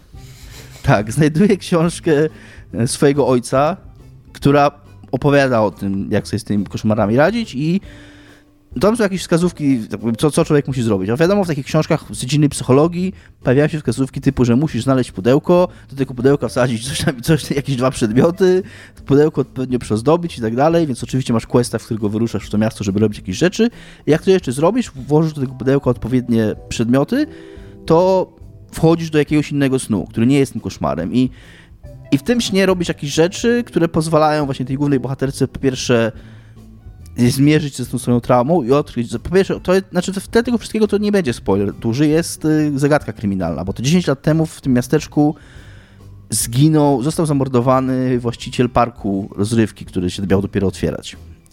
I więc jakby to jest jakoś z tym powiązane, więc masz te sekwencje w, w, tym prawdziwym świecie, kiedy po pierwsze zdobywasz te przedmioty, które ci ta książka psychologiczna każe zdobywać, a po drugie starasz się rozwiązać zagadkę albo dojść do tego, co się wydarzyło tych 10 lat wcześniej, ponieważ ma główna bohaterka ma powody przypuszczać, że jest to jakoś powiązane z tymi koszmarami, a z drugiej strony masz te etapy snów, które są dosyć, dosyć rozbudowane, jest ich, nie wiem, z 5 czy 6 różnych. I tutaj się pojawia, no moim zdaniem, najfajniejsza rzecz w tej grze, bo to jest przygodówka taka właśnie zarówno w, tak w, wizualnie, jak i w designie, w tym jak ona działa, jakie to, jak są zagadki zaprojektowane, też jest styl tych starych gier, czyli to są skomplikowane zagadki, wielopoziomowe, tej grze się bardzo dużo robi. To nie jest taka współczesna przygodówka, w której cool. większość czasu, tak, większość czasu idziesz i gadasz, plus masz jakąś jedną, na jednym ekranie jedną zagadkę, musisz dwa przedmioty użyć i idziesz dalej, nie? To tu nie, tu, tu są takie skomplikowane właśnie tapestrie problemów do rozwiązania. Co? Ja już nic nie mówię. Ja...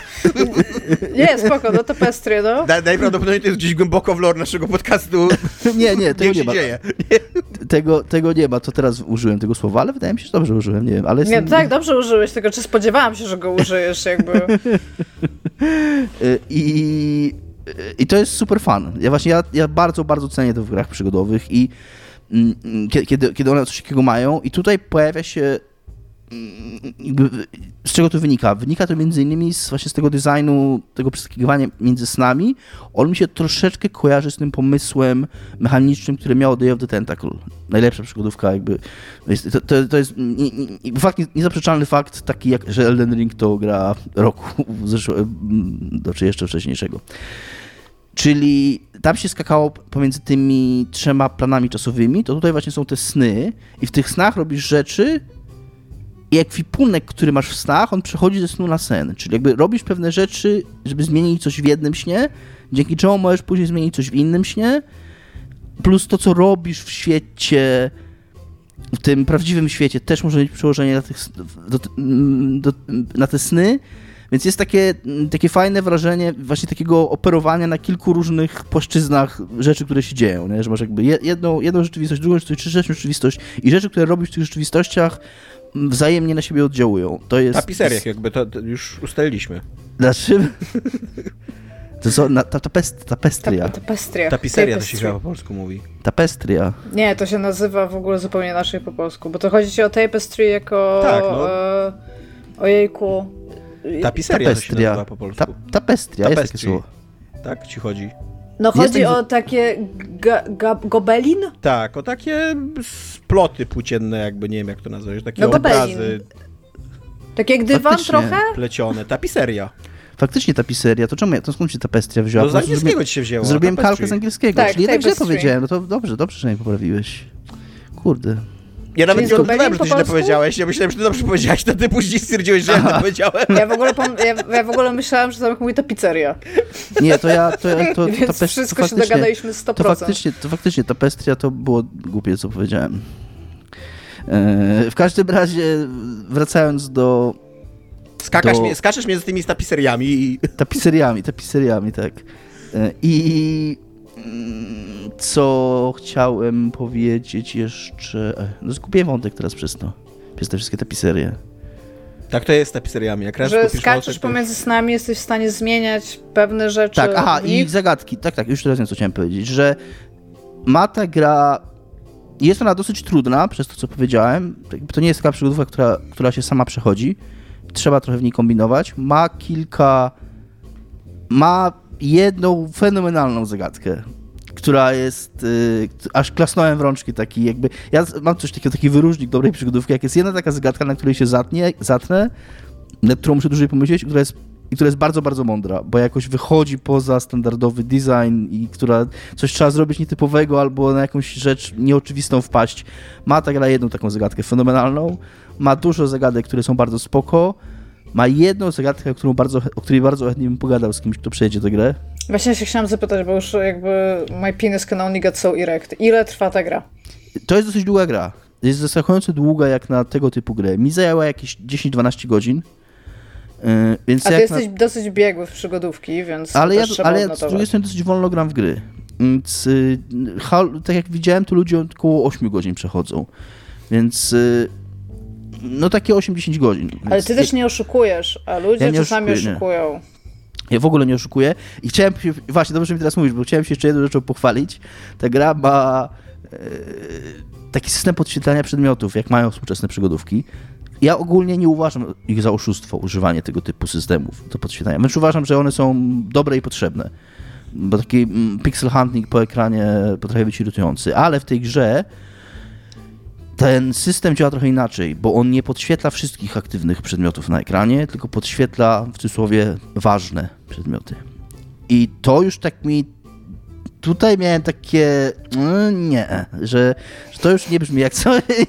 To, już brzmi nieuczci- to już brzmi nieuczciwie, jakby, że, że gra mi. Że mi chodzi o to, bo to podświetlanie w nim chodzi tylko o to, żebym wiedział, które obszary na ekranie, z którymi mogę coś zrobić, a które są tylko tłem. A Tak. nie, żeby mi jeszcze mówiło, które są istotne No tak, no bo masz jakieś przedmioty, które na przykład możesz podnieść i Tak. na przykład one się mogą świecić, ale masz jakieś takie też przedmioty, które z jakiegoś powodu e, jakby ty je cały czas widzisz i sam fakt wpadnięcia na to, że musisz coś z nimi zrobić Tak, jest jednak dokładnie. e, jakimś rodzajem Dokładnie. zagadki, a jak już masz go podświetlonego, to ty myślisz o zagadce w kontekście tego, co tam jest. Dokładnie, dokładnie. I, I ta moja ulubiona, być, mam wrażenie, że ta zagadka, którą tak lubię, ona by się, ona by zu, zupełnie się zepsuła, gdyby, gdyby było to, gdybym używał tego podświetlenia. Więc ja stwierdziłem, że nie będę go używał. Nie używałem go przez całą grę i jest bardzo fajny achievement. To jest, że grę grałem, ma, ma, mam tu grę na Gogu, więc grałem w nią na Gogu, yy, więc achievementy na Gogu obchodzą No- jeszcze bo to jest w ogóle jakiś, jakiś taki w ogóle yy, totalna nisza. One być taki- może nie istnieją nawet, bym powiedziała, no. y, obchodzą w ogóle ujemną liczbę osób, ale y, jest, jest, się zajebiście nazywa ten achievement za przejście gry bez używania. W ogóle bardzo się cieszę, że jest achievement za, za, za to, I, bo nazywa się No, no Hotspot Hotshot. I stwierdziłem, że bardzo mi się, bardzo mi się podoba, że jestem No, hot, pod, no Hotspot Hotshot. Yy, ta gra, je, ona jest sprzedawana jako gra bardzo brytyjska. Czy ona jest bardzo brytyjska? Nie wiem, bo nie znam skali brytyjskości rzeczy. Na pewno voice aktorka główna. Czy jak w nią grałeś, to miałeś ochotę wyjść z Unii Europejskiej? Albo fasolę zjeść na śniadanie, to też jest ważne. Nie, nie. Natomiast ma dużo... Tak, ma 6 dużo na 10 podbić Indię. A ukraść wszystkie przyprawy na całym świecie, po czym po prostu ich nie używać. Tak. Albo masz, podbierać różne zabytki z różnych krajów na świecie i trzymać je u siebie. W jednym miejscu. takie może, może to jest takie 6 na 10 w skali brytyjskości. Mm, Na pewno bohaterka główna jest grana przez aktorkę z Wielkiej Brytanii. Przypuszczam, za- że z Anglii, bo mówi z takim bardzo angielskim akcentem. Ma bardzo dużo na pewno brytyjskiego słownictwa, a wiem to stąd, że musiałem częściej niż zwykle sięgać po słownik, żeby sprawdzić, co coś znaczy, bo ma dużo takiego właśnie słów, które nie są, jakby na, na rzeczy, które, bo ja jednak się obracam i chyba wszyscy my tak przez taką osmozę popkulturową się raczej ob- obracamy w amerykańskim angielskim, a jest dużo słów brytyjskich, które znaczą rzeczy, które my wiemy, jak się mówi po amerykańsku, albo tym takim, powiedzmy, international English, nie wiem jak to nazwać, business English, że yy, oczywiste rzeczy proste, które się nazywają, które mówią zupełnie inaczej, więc jest trochę czegoś takiego, co jest nawet fajne, jakby trochę człowiek się, nie wiem, dokształca, albo przynajmniej zauważa, że, że ten brytyjski angielski jednak faktycznie się trochę różni. Nie tylko, nie tylko akcentem i wymową niektórych słów od, od amerykańskiego. Yy, I jest dosyć zabawna, ale bez przesady. Yy, Raczej nie miałem takiego ha, ha, ha tam. Się raczej uśmiechałem pod nosem. Trochę czuć niestety, miałem taką myśl, jak w to grałem, że szczególnie w warstwie scenariusz, scenariuszowej, jeżeli chodzi o żarty, jeżeli chodzi o dialogi, to jak wszystko robi jedna osoba, to są takie, masz takie czasami wrażenie, że, że postaci mówią same do siebie w tej grze. Że jakby czuć, że nie ma, y, no że, że no jakby jeden człowiek jak robi całą grę, cały design, wszystkie dialogi y, i nie ma w ogóle od kogo, od kogo tego odbić, albo nie ma jakichś innych ludzi, z którymi pracuje, żeby jakiś tam twórczy ferment się, się generował, no to trochę takie się to robi, w pewnych momentach to po prostu to czuć, że, y, że, że, że trochę na siłę są to niektóre żarty, że niektóre te pomysły są mm, może trochę mm, nie, nie, nie, nie, nie były w piekarniku dostatecznie długo, żeby wyrosnąć odpowiednio. Ma jeden wybitny żart ta gra. Y, Jest cała kopalnia humoru związana z tym, że przy kościele lokalnym na drzewie sto, siedzą sikorki, które kradną mm, kosztowności ludziom i jest taki typ, który mówi I hate tits! Jakby jest, cały, jest, cały, jest cały, cała kupalnia humoru związana z tym, że Sikorka to tyt i, i jakby y, gra, czerpie pewnymi garściami z tego faktu.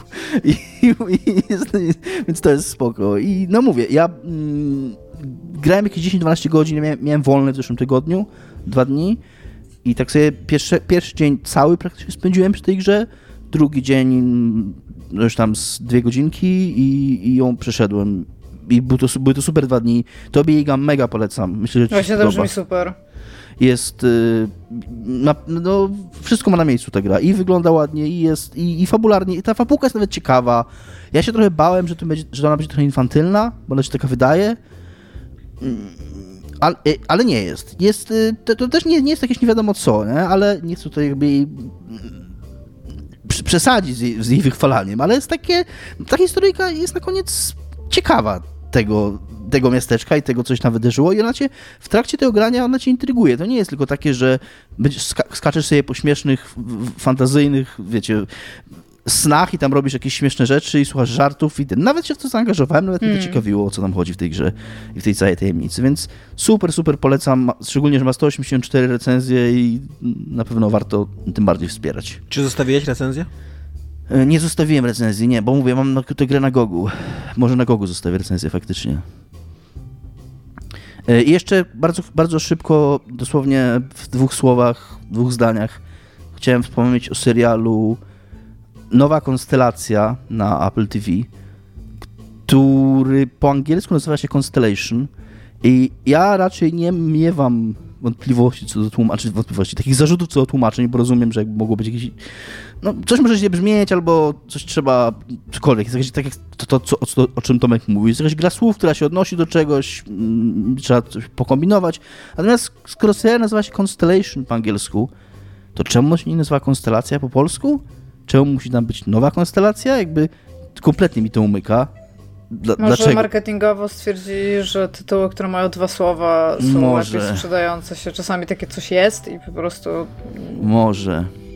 Jest to serial science fiction o mm, babce, która wraca ze stacji kosmicznej, z nowej stacji kosmicznej, przynosi tam jakiś, jakąś rzecz z tej stacji kosmicznej, bo tam wcześniej się katastrofa dzieje i się jakieś dziwne rzeczy w życiu zaczynają dziać. I ja obejrzałem jeden odcinek, nie wiem, czy będzie mi się chciało oglądać drugi, bo tak średnio mi się podobał ten pierwszy. Z drugiej strony moja historia z serialami science fiction Apple TV jest taka, że kto wie, może kiedyś włączę i będę oglądał kuna, przez cały weekend. Natomiast chciałem powiedzieć jedną rzecz, która mnie strasznie striggerowała w tym serialu. My, Iga miała ten swój rant na, jak się ten serial nazywał, Stowaway mm, z tym pasażerem na gapę, że tam ten serial zupełnie bez sensu film, tak, tak, zupełnie bez sensu pokazywał wspinaczki i, i kosmos, to ja mam podobną uwagę, mam tutaj... Mam, ja w ogóle to... nie pamiętam tego filmu. A, dobra, już pamiętam, co to jest. Mam pasażer był chyba, czy pasażer na tak, tak, po coś takiego, no.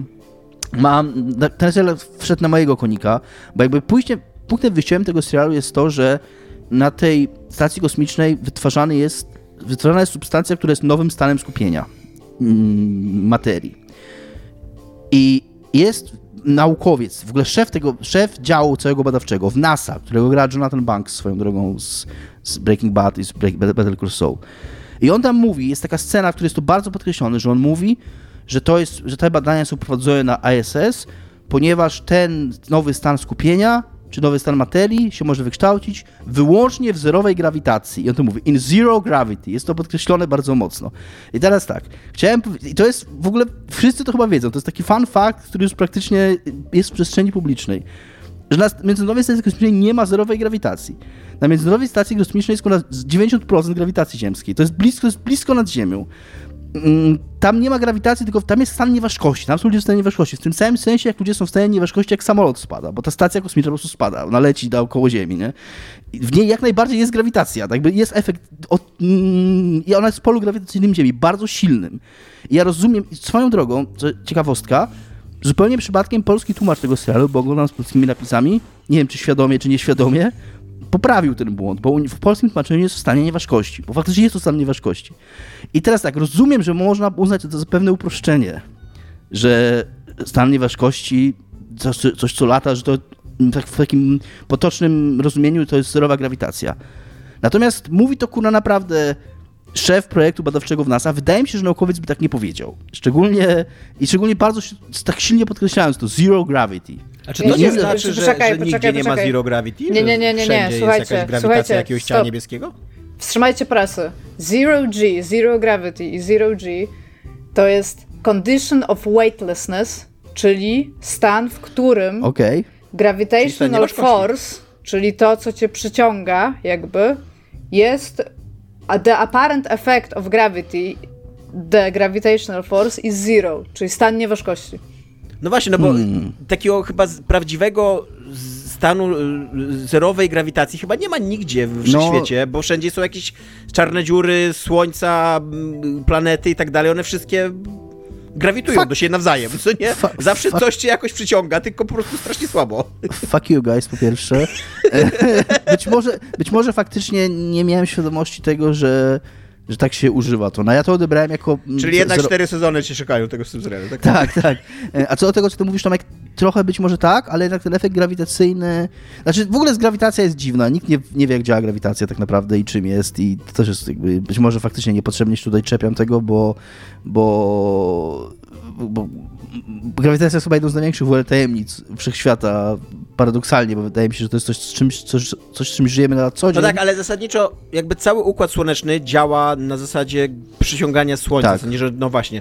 Więc obojętnie jak daleko będziesz od Ziemi, nadal będziesz w tym układzie słonecznym, więc nadal tam jakaś grawitacja od tego słońca musi być Znaczy, ja, przynajmniej, co tutaj, ja tutaj mam otwarty jakiś artykuł naukowy, którego nie zrozumiem w jakikolwiek sposób. I właśnie go Aczkolwiek- przeczytałaś, jakby z- gadaliśmy z Nie, patrzyłam na abstrakt i pierwsze dwa zdania po prostu mówią o fakcie, że stan zerowej grawitacji jest teoretyczny.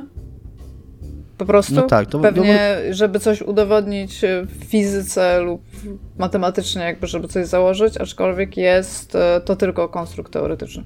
No, no dlatego mi mówię, mi chodziło głównie o to, jak on mocno nam podkreślał zero gravity, że no nie wiem... Zero Może- gravity jest tłumaczone jako stan nieważkości do. Musisz z tym żyć, Dominik. Dobrze, tacy z was specjaliści, kurde, teraz, to opowiedzcie Nie, mi, to jest Tomek, totalnie Google. to jak, się, to jak się tak na wszystkim znacie, Tomek, to opowiedz mi, jak to z tym Helldivers i żołnierzami kosmosu, jak taki mądry jesteś. Po pierwsze to jest głupi tytuł, bo wszyscy żołnierze są ko- kosmosu. Ale ja, ja bardzo lubię ten tytuł. Uważam, że dobrze koresponduje z I czy nie każdy filmu. żołnierz y, ląduje w piekle jakby, co nie? Robi Helldive tak naprawdę?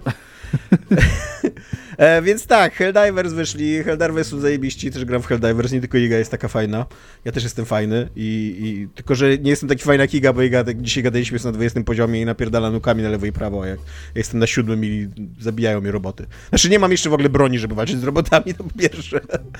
E, więc Ja tylko, y, radzę nie, nie walczyć z robotami, roboty są nudne. no, są tak. Jest, ty, ty, zgadzam się, że tam w ogóle estetycznie i też tak gameplayowo jest dużo nudniej, co nie, niż z robalami.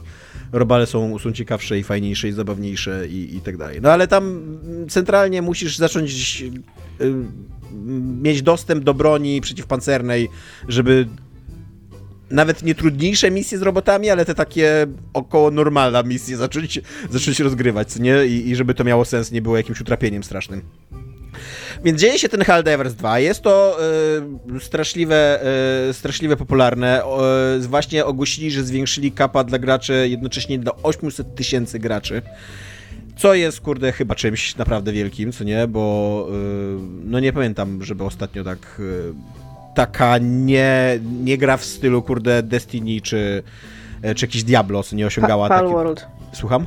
Palworld. Palworld, tak, właśnie trochę mnie dziwi, właśnie to, to chciałem powiedzieć trochę o Palwordzie. Trochę mnie dziwi, że wszyscy tak się podniecają teraz tym Divers, co nie, że to jest, o Wszyscy zapomnieli już o A wszyscy zapomnieli, że Palward, kurde, sprzedało ile tam? Z 15 milionów już pewnie egzemplarzy, co nie? I że ludzie też grają jak pojebani i że też studio się musi rozbudowywać, bo nie mają ludzi do obsługi tego i tak dalej, i tak dalej, nie? Notabene właśnie to studio, co zrobiło Helldivers też się tam ogłasza, że musi, musi się rozbudowywać bardzo szybko, bo nie mają stafu, żeby to rozbudowywać, bo ich tam jest 100 osób, co nie? Natomiast też... Yy, to, co się dzieje na YouTubie, że teraz jest taki cały ruch przeciwstawiania tego zgniłego przemysłu AAA, że tutaj Helldivers pokazuje, jaki, jaki jest, e, e, jaka jest witalna siła w e, indie rynku, co nie? To nie do końca jest gra indie, to jest gra, kurde, którą postawała 9 lat za pieniądze Sony w dużej mierze, co nie? Więc, więc może to nie jest tam Liga The Last of Us i tak dalej, ale no, to jest długi i drogi projekt, co nie? I to, to jest... też widać, on ma wartości produkcyjne dosyć wysokie, ta gra, co nie? Ładnie jest... wygląda, tak? Brzmi jak gra indie w tym sensie, w jakim Baldur's Gate 3 jest grą Tak, indie. tak, no właśnie trochę tak. Trochę mi się wydaje, że to jest mniej więcej podobna liga, co nie? Chociaż Baldur's Gate pewnie był droższy, no bo tam E, ale, ale tak, no jakby i, i, i dzieje się to Helldivers 2, wszyscy są zachwyceni Helldivers 2 i wszyscy też dzięki temu odkryli, że faszyzm jest bardzo sexy. jakby to jest kolejne nowe odkrycie internetu, faszyzm jest sexy e, i, e, i dzięki temu też odkrywamy, że faszyzm był sexy w Starship Troopers, czyli Żołnierzach Kosmosu, starym takim filmie sprzed 27 lat bodajże. który wyreżyserował Paul Verhoeven, E, z 97 roku, czyli dobrze powiedziałem, tak, 27 lat, e, który wyreżyserował Paul Verhoeven, czyli że ten człowiek, który wyreżyserował też Pamięć Absolutną między innymi, albo Robocopa, więc w ogóle bardzo zasłużony e, reżyser, jeżeli chodzi o science fiction. I on w ogóle zawsze miał z jednej strony bardzo przesadne podejście do przemocy i brutalności, a z drugiej strony bardzo świadome. Jakby te jego filmy były przegięte na maksa, ale to nie była taka przeginka taniego kina, tylko on za pomocą tej przemocy, na przykład w Robocopie, chciał coś powiedzieć o, o brutalności policji, co nie? E, I tutaj w Żołnierzach Kosmosu też jakby coś próbuje powiedzieć o, o, o polu walki, o, o faszyzmie, o propagandzie i o tym, jak naprawdę jakby makabryczne jest to, co się dzieje na wojnie, a jak to jest później pompowane przez propagandę, że to jest taka piękna, wspaniała przygoda i tak dalej, co nie? E, i, I okazuje się, że popularność Helldivers 2 pompuje bardzo popularność Starship Troopers. E, a wiemy, że 27-letni film musi być znowu popularny. Tak. Jest to dzisiaj 25 najchętniej oglądany e, film w internecie. E, nie do końca wiem, skąd są te statystyki e, w e, jakby... Pewnie z IMDb. No właśnie, nie wiem, gdzie to można tak jakby, wiesz, uczciwie policzyć, co nie? Że, że coś jest w internecie jakoś tam oglądane, co nie? Co, ja tylko chciała... Wydaje mi się to trochę naciągane. Co nie? Nawet jeżeli. Na, za, tak. Zakładam, że są takie, że są takie statystyki, że tak jak, tak jak mówisz, co nie to się dzieje. Jest to, to, już wiem skąd to jest, jest strona, która się nazywa po prostu Television Stats. e, I tak, jest, była 405, był, był Starship Trooper 405, mniej więcej tam w połowie tego szału, a teraz już dzisiaj, jak o tym gadamy, to jest tam. Coś ludzie zrobią, jak odkryją, że to jest trylogia i że są trzy Starship Troopers. Tylko, że hmm. mam nadzieję, że nie przy okazji. Ja, bo ja, ja swoją drogą też jakby sentyment mój do moje zabiło do Starship Troopers. E, i trafiłem na jakąś gdzie są omawiane wszystkie te bo tam nie tylko są jeszcze dwa filmy, ale są jeszcze jakieś animki i jeszcze jest w ogóle z lat 80. taka japońska anime, która zupełnie misuje pointa tej, tej, tego faszyzmu i jest takim właśnie heroicznym, takim słodkim, co nie... E, Najbar jeden z najbardziej nacjonalistycznych państw nie zrozumiało tak. jakby tego, co chciał powiedzieć Więc zasadniczo ten drugi i trzeci film są bardzo złe podobno, co nie? Więc... Ja e, jest tam je trzy i oglądałam je pewnie każdy po... Ja, ja w ogóle byłam na premierze tego 27 lat temu. Ja, moje myszy skoczki się nazywały Rico i Dizzy. Ja byłam wielką fanką Starship Troopers.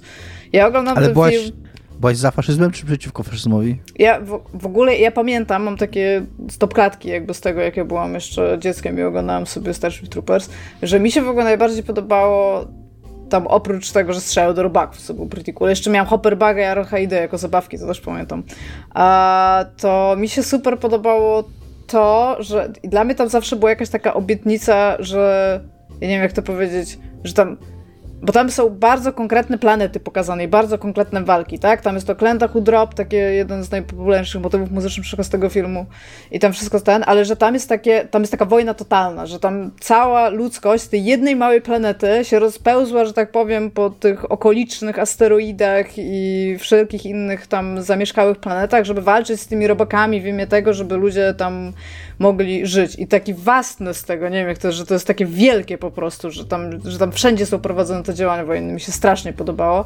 I akurat ten taki aspekt tego, że tam jest jakiś faszystowski tam, bo tam e, dlaczego oni mają taką e, scenę pod prysznicą, która tam pokazuje egalitarność tego, egalitaryzm tego społeczeństwa i tam ten. I oni się siebie pytają, dlaczego chciałeś być e, obywatelem tak? Bo tam jesteś obywatelem, jeżeli służysz dla tego państwa.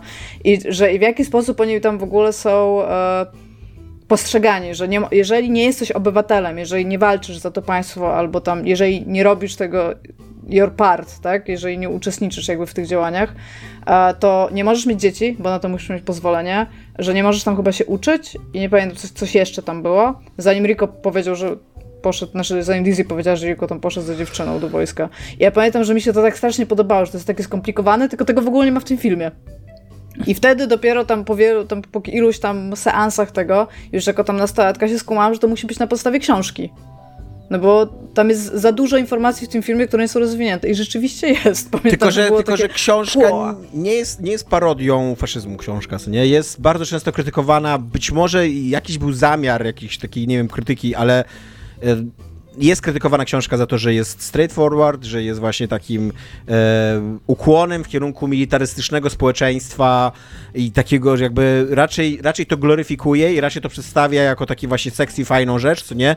Niż tak jak to robi, e, niż jak to robi z film, który to parodiuje. Znaczy... I tak, tak jak to robi Helldivers też na szczęście, co nie? Tak, ale jak wiesz co, ja ci powiem taki ten, e, ja rozumiem, Pierwszy film, bo o tym, tak, chcesz rozmawiać, nie chcesz o dwójce i trójce nie. rozmawiać, e, to w pierwszym filmie, jak, jak się zastanawiasz, jak ten film się kończy, to tam jest taki bardzo ładny obrazek narysowany, w którym jakby część tych robaki, robaków, którym, w których jest ten mózg, tak, bo to jest ważne, że on zawiaduje jakby jakąś częścią tych robaków, a jakby jest wzięty w niewolę, tak, e, ale tam jest ten taki obrazek tej trójki przyjaciół, którzy każdy poszedł tam, bo ta Carmen poszła do statków kosmicznych, nie wiem jak nazwać tam ten.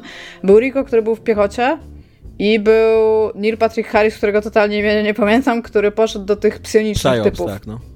tak, i oni sobie stają jakby wśród tego całego pogorzyliska i wszystko jest dobrze.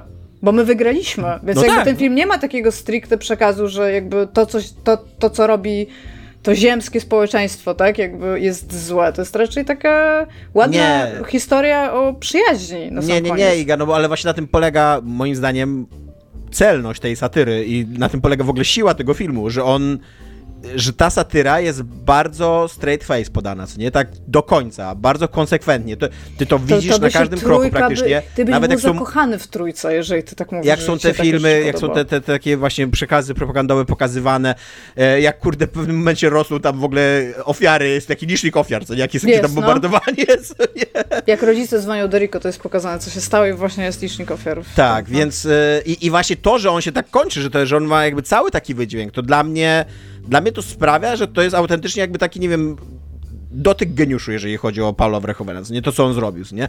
Że jemu się autentycznie udało zrobić parodię takiej y, faszystowskiego społeczeństwa, propagandy i tak dalej, ale to jest jednocześnie jakby to nie jest głupie, co nie? To nie jest takie, to, to właśnie to nie jest takie mruganie, wiesz, okiem do, e, do widza na każdym kroku. Tylko to jest takie właśnie, że tak, tak, jakby tak to wygląda, tak wygląda propaganda, co nie? No tak, tak. I teraz zastanów się, jak będziesz oglądał następny film, jak zobaczysz tam happy end, co nie? To może się nad nim zastanów trochę. Dwójka jest bardzo złym filmem. Trójka moim zdaniem by ci się mogła spodobać. A co do jedynki mam fun fact, co jest to chyba już ogólnie znanym fun factem od 27 pieprzonych lat, e, to propsy są wzięte z Aliena. Z Aliens, dokładnie. I wszystkie hełmy, Pulse Rifle shit są to po prostu minimalnie przerobione. Żeby, bo to był taki dosyć nie, ja niżej budżetowy film, to był ogólnie Starship Troopers i sobie musieli właśnie pomagać z innych setów filmowych. I w ogóle to nie był niskobudżetowy film Starship Troopers. Był niżej budżetowy. 100 baniek ponad kosztował, na tamte czasy to był bardzo drogi film. Po, pożyczali, we, weź sobie tam, jak, znaczy ja, ja, nie wiem, bo ja go, ja go oglądam mega, mega często. Ja go widziałam w zeszłym roku dwa razy. No, y, jakby wszystkie 100, 110 milionów budżetu miał. Jak na 97 rok to jest bardzo wysoki budżet. Dzisiaj to jest bardzo wysoki budżet, nie? Tak. Był, wiem, że były niedopatrzenia. Ja, ja nie mówię, ja nie mówię, że, tym, że ja nie mówię, że nie, że nie masz racji, tylko jakby nie zgadzam się, że to był niskobudżetowy. Możliwe, że te pieniądze były jakoś źle wydawane albo coś, co nie? Że tam Może końcu... był mismanaged, no. Wiem tak. właśnie, że, że jakby musieli bardzo dużo polegać na jakby innych setach filmowych, żeby mózg w ogóle tam nagrać i skończyć. Z drugiej strony, jakieś tak znałem 27 lat temu, ja nie wiem, czy tam gro pieniędzy nie poszło na efekty specjalne. No, bardzo możliwe, tak. Bo, Bo przy, okazji, yy, przy okazji to jest film, który cały czas nieźle wygląda, co nie? To, tak, nie jest, to nie jest takie stare science fiction, które się w ogóle jakby kiepsko ogląda we współczesności, tylko bronią się te robale. Natomiast to, co mnie trochę zdziwiło, to jak tutaj sobie czytałem tego newsa, to wszędzie, wszędzie zawsze wszyscy piszą, że Starship Trooper to jest taki w ogóle ukryty dżem i taki zapomniany, niedoceniany film i tak dalej, co nie? On był strasznie popularny, ja pamiętam w ogóle, jak on wychodził. On zarobi, znaczy nie wiem, czy, on, czy to on był popularny, bo on zarobił tam 120 baniek, przynajmniej według wiki, co nie? Więc to nie jest jakiś mega sukces e, finansowy dla studia, które inwestuje w niego 110 baniek, co nie? Ale on ma dzisiaj na Rotten Tomato 72% pozytywnych recenzji. Jak na tak specyficzne kino, co nie? Bo też jakby, no to, to, jest, to są kurde dobre recenzje, to jest, to, to jest Tak. moim zdaniem doceniony film, jakby ludzie, ludzie stwierdzili, że go lubią. On ma 72 przez krytyków, 70 przez e, publiczność, nie? Jakby Mi się spoko. wydaje, że to Uważam, jest- że to jest uczciwa ocena, co nie tego Tak, filmu. Tak. ale mi się wydaje, że narracja za tym jest taka. Ludzie, którzy grają w tą grę i piszą teraz pewnie do serwisów giereczkowych newsy, mają 20 lat. Oni nie byli jakby na świecie. Jakby Robocopa znasz, tak mniej więcej. Terminatora, tam jakby tam ten. I to Starship Troopers przy tych filmach science fiction jest jednak jakby stoi trochę dalej w szeregu. I może o to chodzi, że to jest taki hidden gem, jakby. Ja uważam, ja uważam, że ten film był popularny, jak wychodził. Być może w jakiejś tam mojej klice albo coś, ale jakby. I istnieje powód, dla którego Air Defense Force jest dla mnie bardzo ważną grą i dla którego tyle czasu spędziłam przy pierwszych Helldiversach, tak? Jakby jest to bardzo konkretna Zasadniczo- narracja, którą lubię. I Zasadniczo Wikipedia pisze, że miał poor, poor performance, jeżeli chodzi o finanse, nie? Jak się ta gra nazywała? Crimson Land. Crimson też grałam, ale nie, nie tak dużo jak w dwie, te, te dwie pozostałe. Nie, które bo znowu mi się przypomniało, jak nawiązałaś do Crimson Land tydzień temu, jak wspominałaś o Helldivers 1 i tak...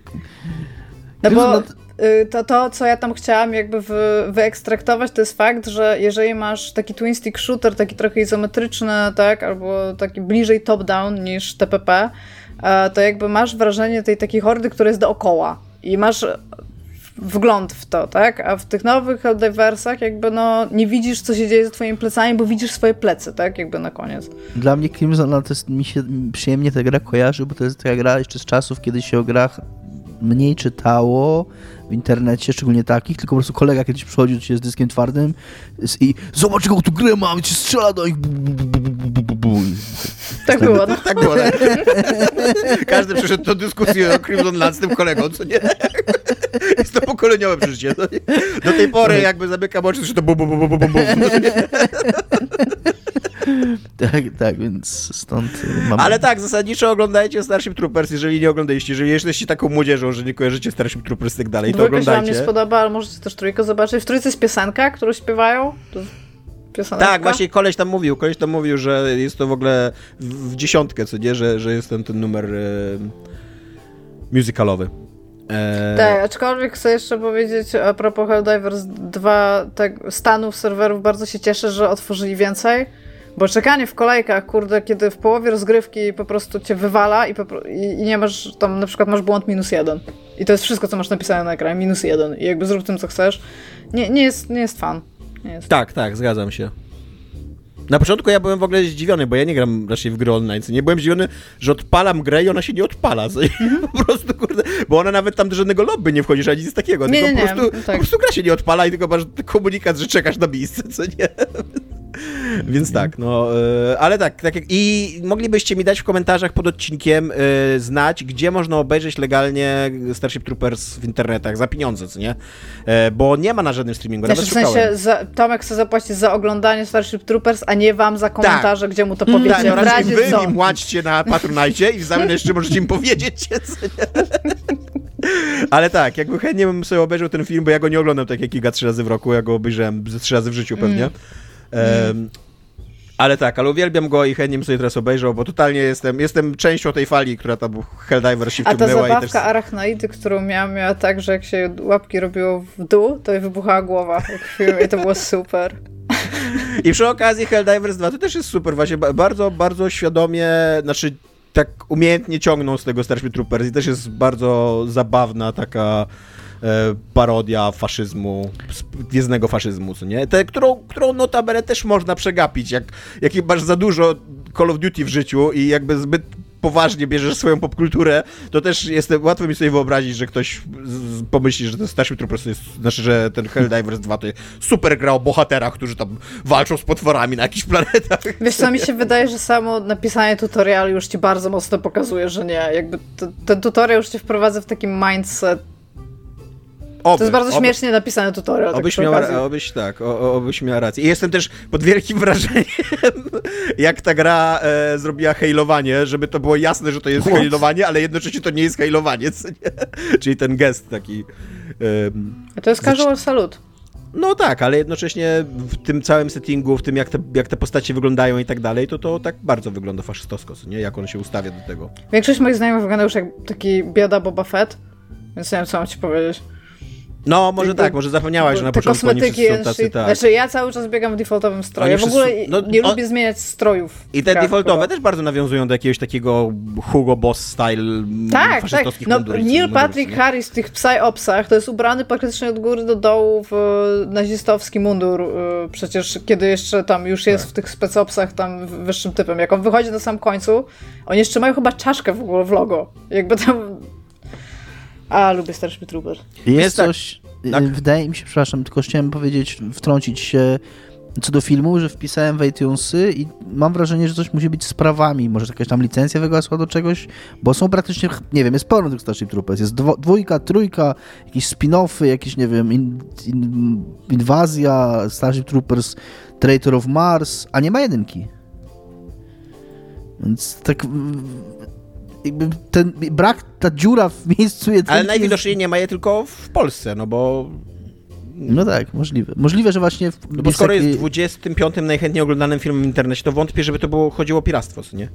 tak, Mi tak, mówi, tak. że na Disney Plus w subskrypcji. Widzę, że na Prime, znaczy, że można wypożyczyć na Amazonie, więc już wiem, że w Polsce się tego nie da zrobić. To po prostu to jest 99% filmów.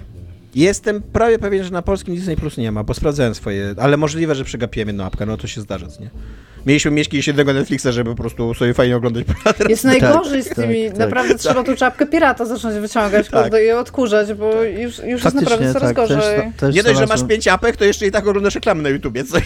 Więc tam, totalnie jestem już jak w, te, jak w telewizji w latach 90., co nie mam takie doświadczenie. Jest e, ten, e, jak, to się, jak to się nazywa, Mm, nie a ten taki, ten taki adblock drugi, uBlock Origin, o, No. to sobie zainstaluj. On to działa na Safari, tak? Nie wiem, ja to mam na Chromie. W, na Safari to mi nawet adblock za bardzo Na, nie na, działa. Chromie, na właśnie na Chromie to mi dobrze blokuje zwykły adblock, a, A, na okej. Safari mam problem, że mi nie blokuje. Okej, to nie wiem, to nie wiem. No dobra, w każdym razie grajcie w Helldivers 2 i oglądajcie Starship Troopers i, to tyle, co Możecie też przeczytać. dla was Też dzisiaj. możecie. Możecie przeczytać, ale wtedy będziecie mieli więcej faszyzmu. Ale wtedy tak, wtedy tak. wtedy uważajcie na siebie, co nie? Bo wiecie jak to jest, wiecie jak to jest. Nie sięgniesz po książkę, a później nagle zaczynasz być faszystą. E, pamiętajcie, że mamy Patronite, e, nasz również. E, na tym Patronite możecie nas wspierać i możecie nam dawać pieniążki i, i fajni jesteście i jak nam dajecie pieniążki. Jak nam nie dajecie pieniążek, pieniążków, to też najprawdopodobniej jesteście fajni. E, szczególnie byśmy chcieli podziękować tutaj Bartkowi, Jarosławowi, Mafinkowi, Tomkowi, Pindrze i Adamowi, ponieważ oni wspierają nas za 200 zł. Więc lista, lista przybojów, M kwadrat wypada, Adam wchodzi, co nie, pnie się do góry.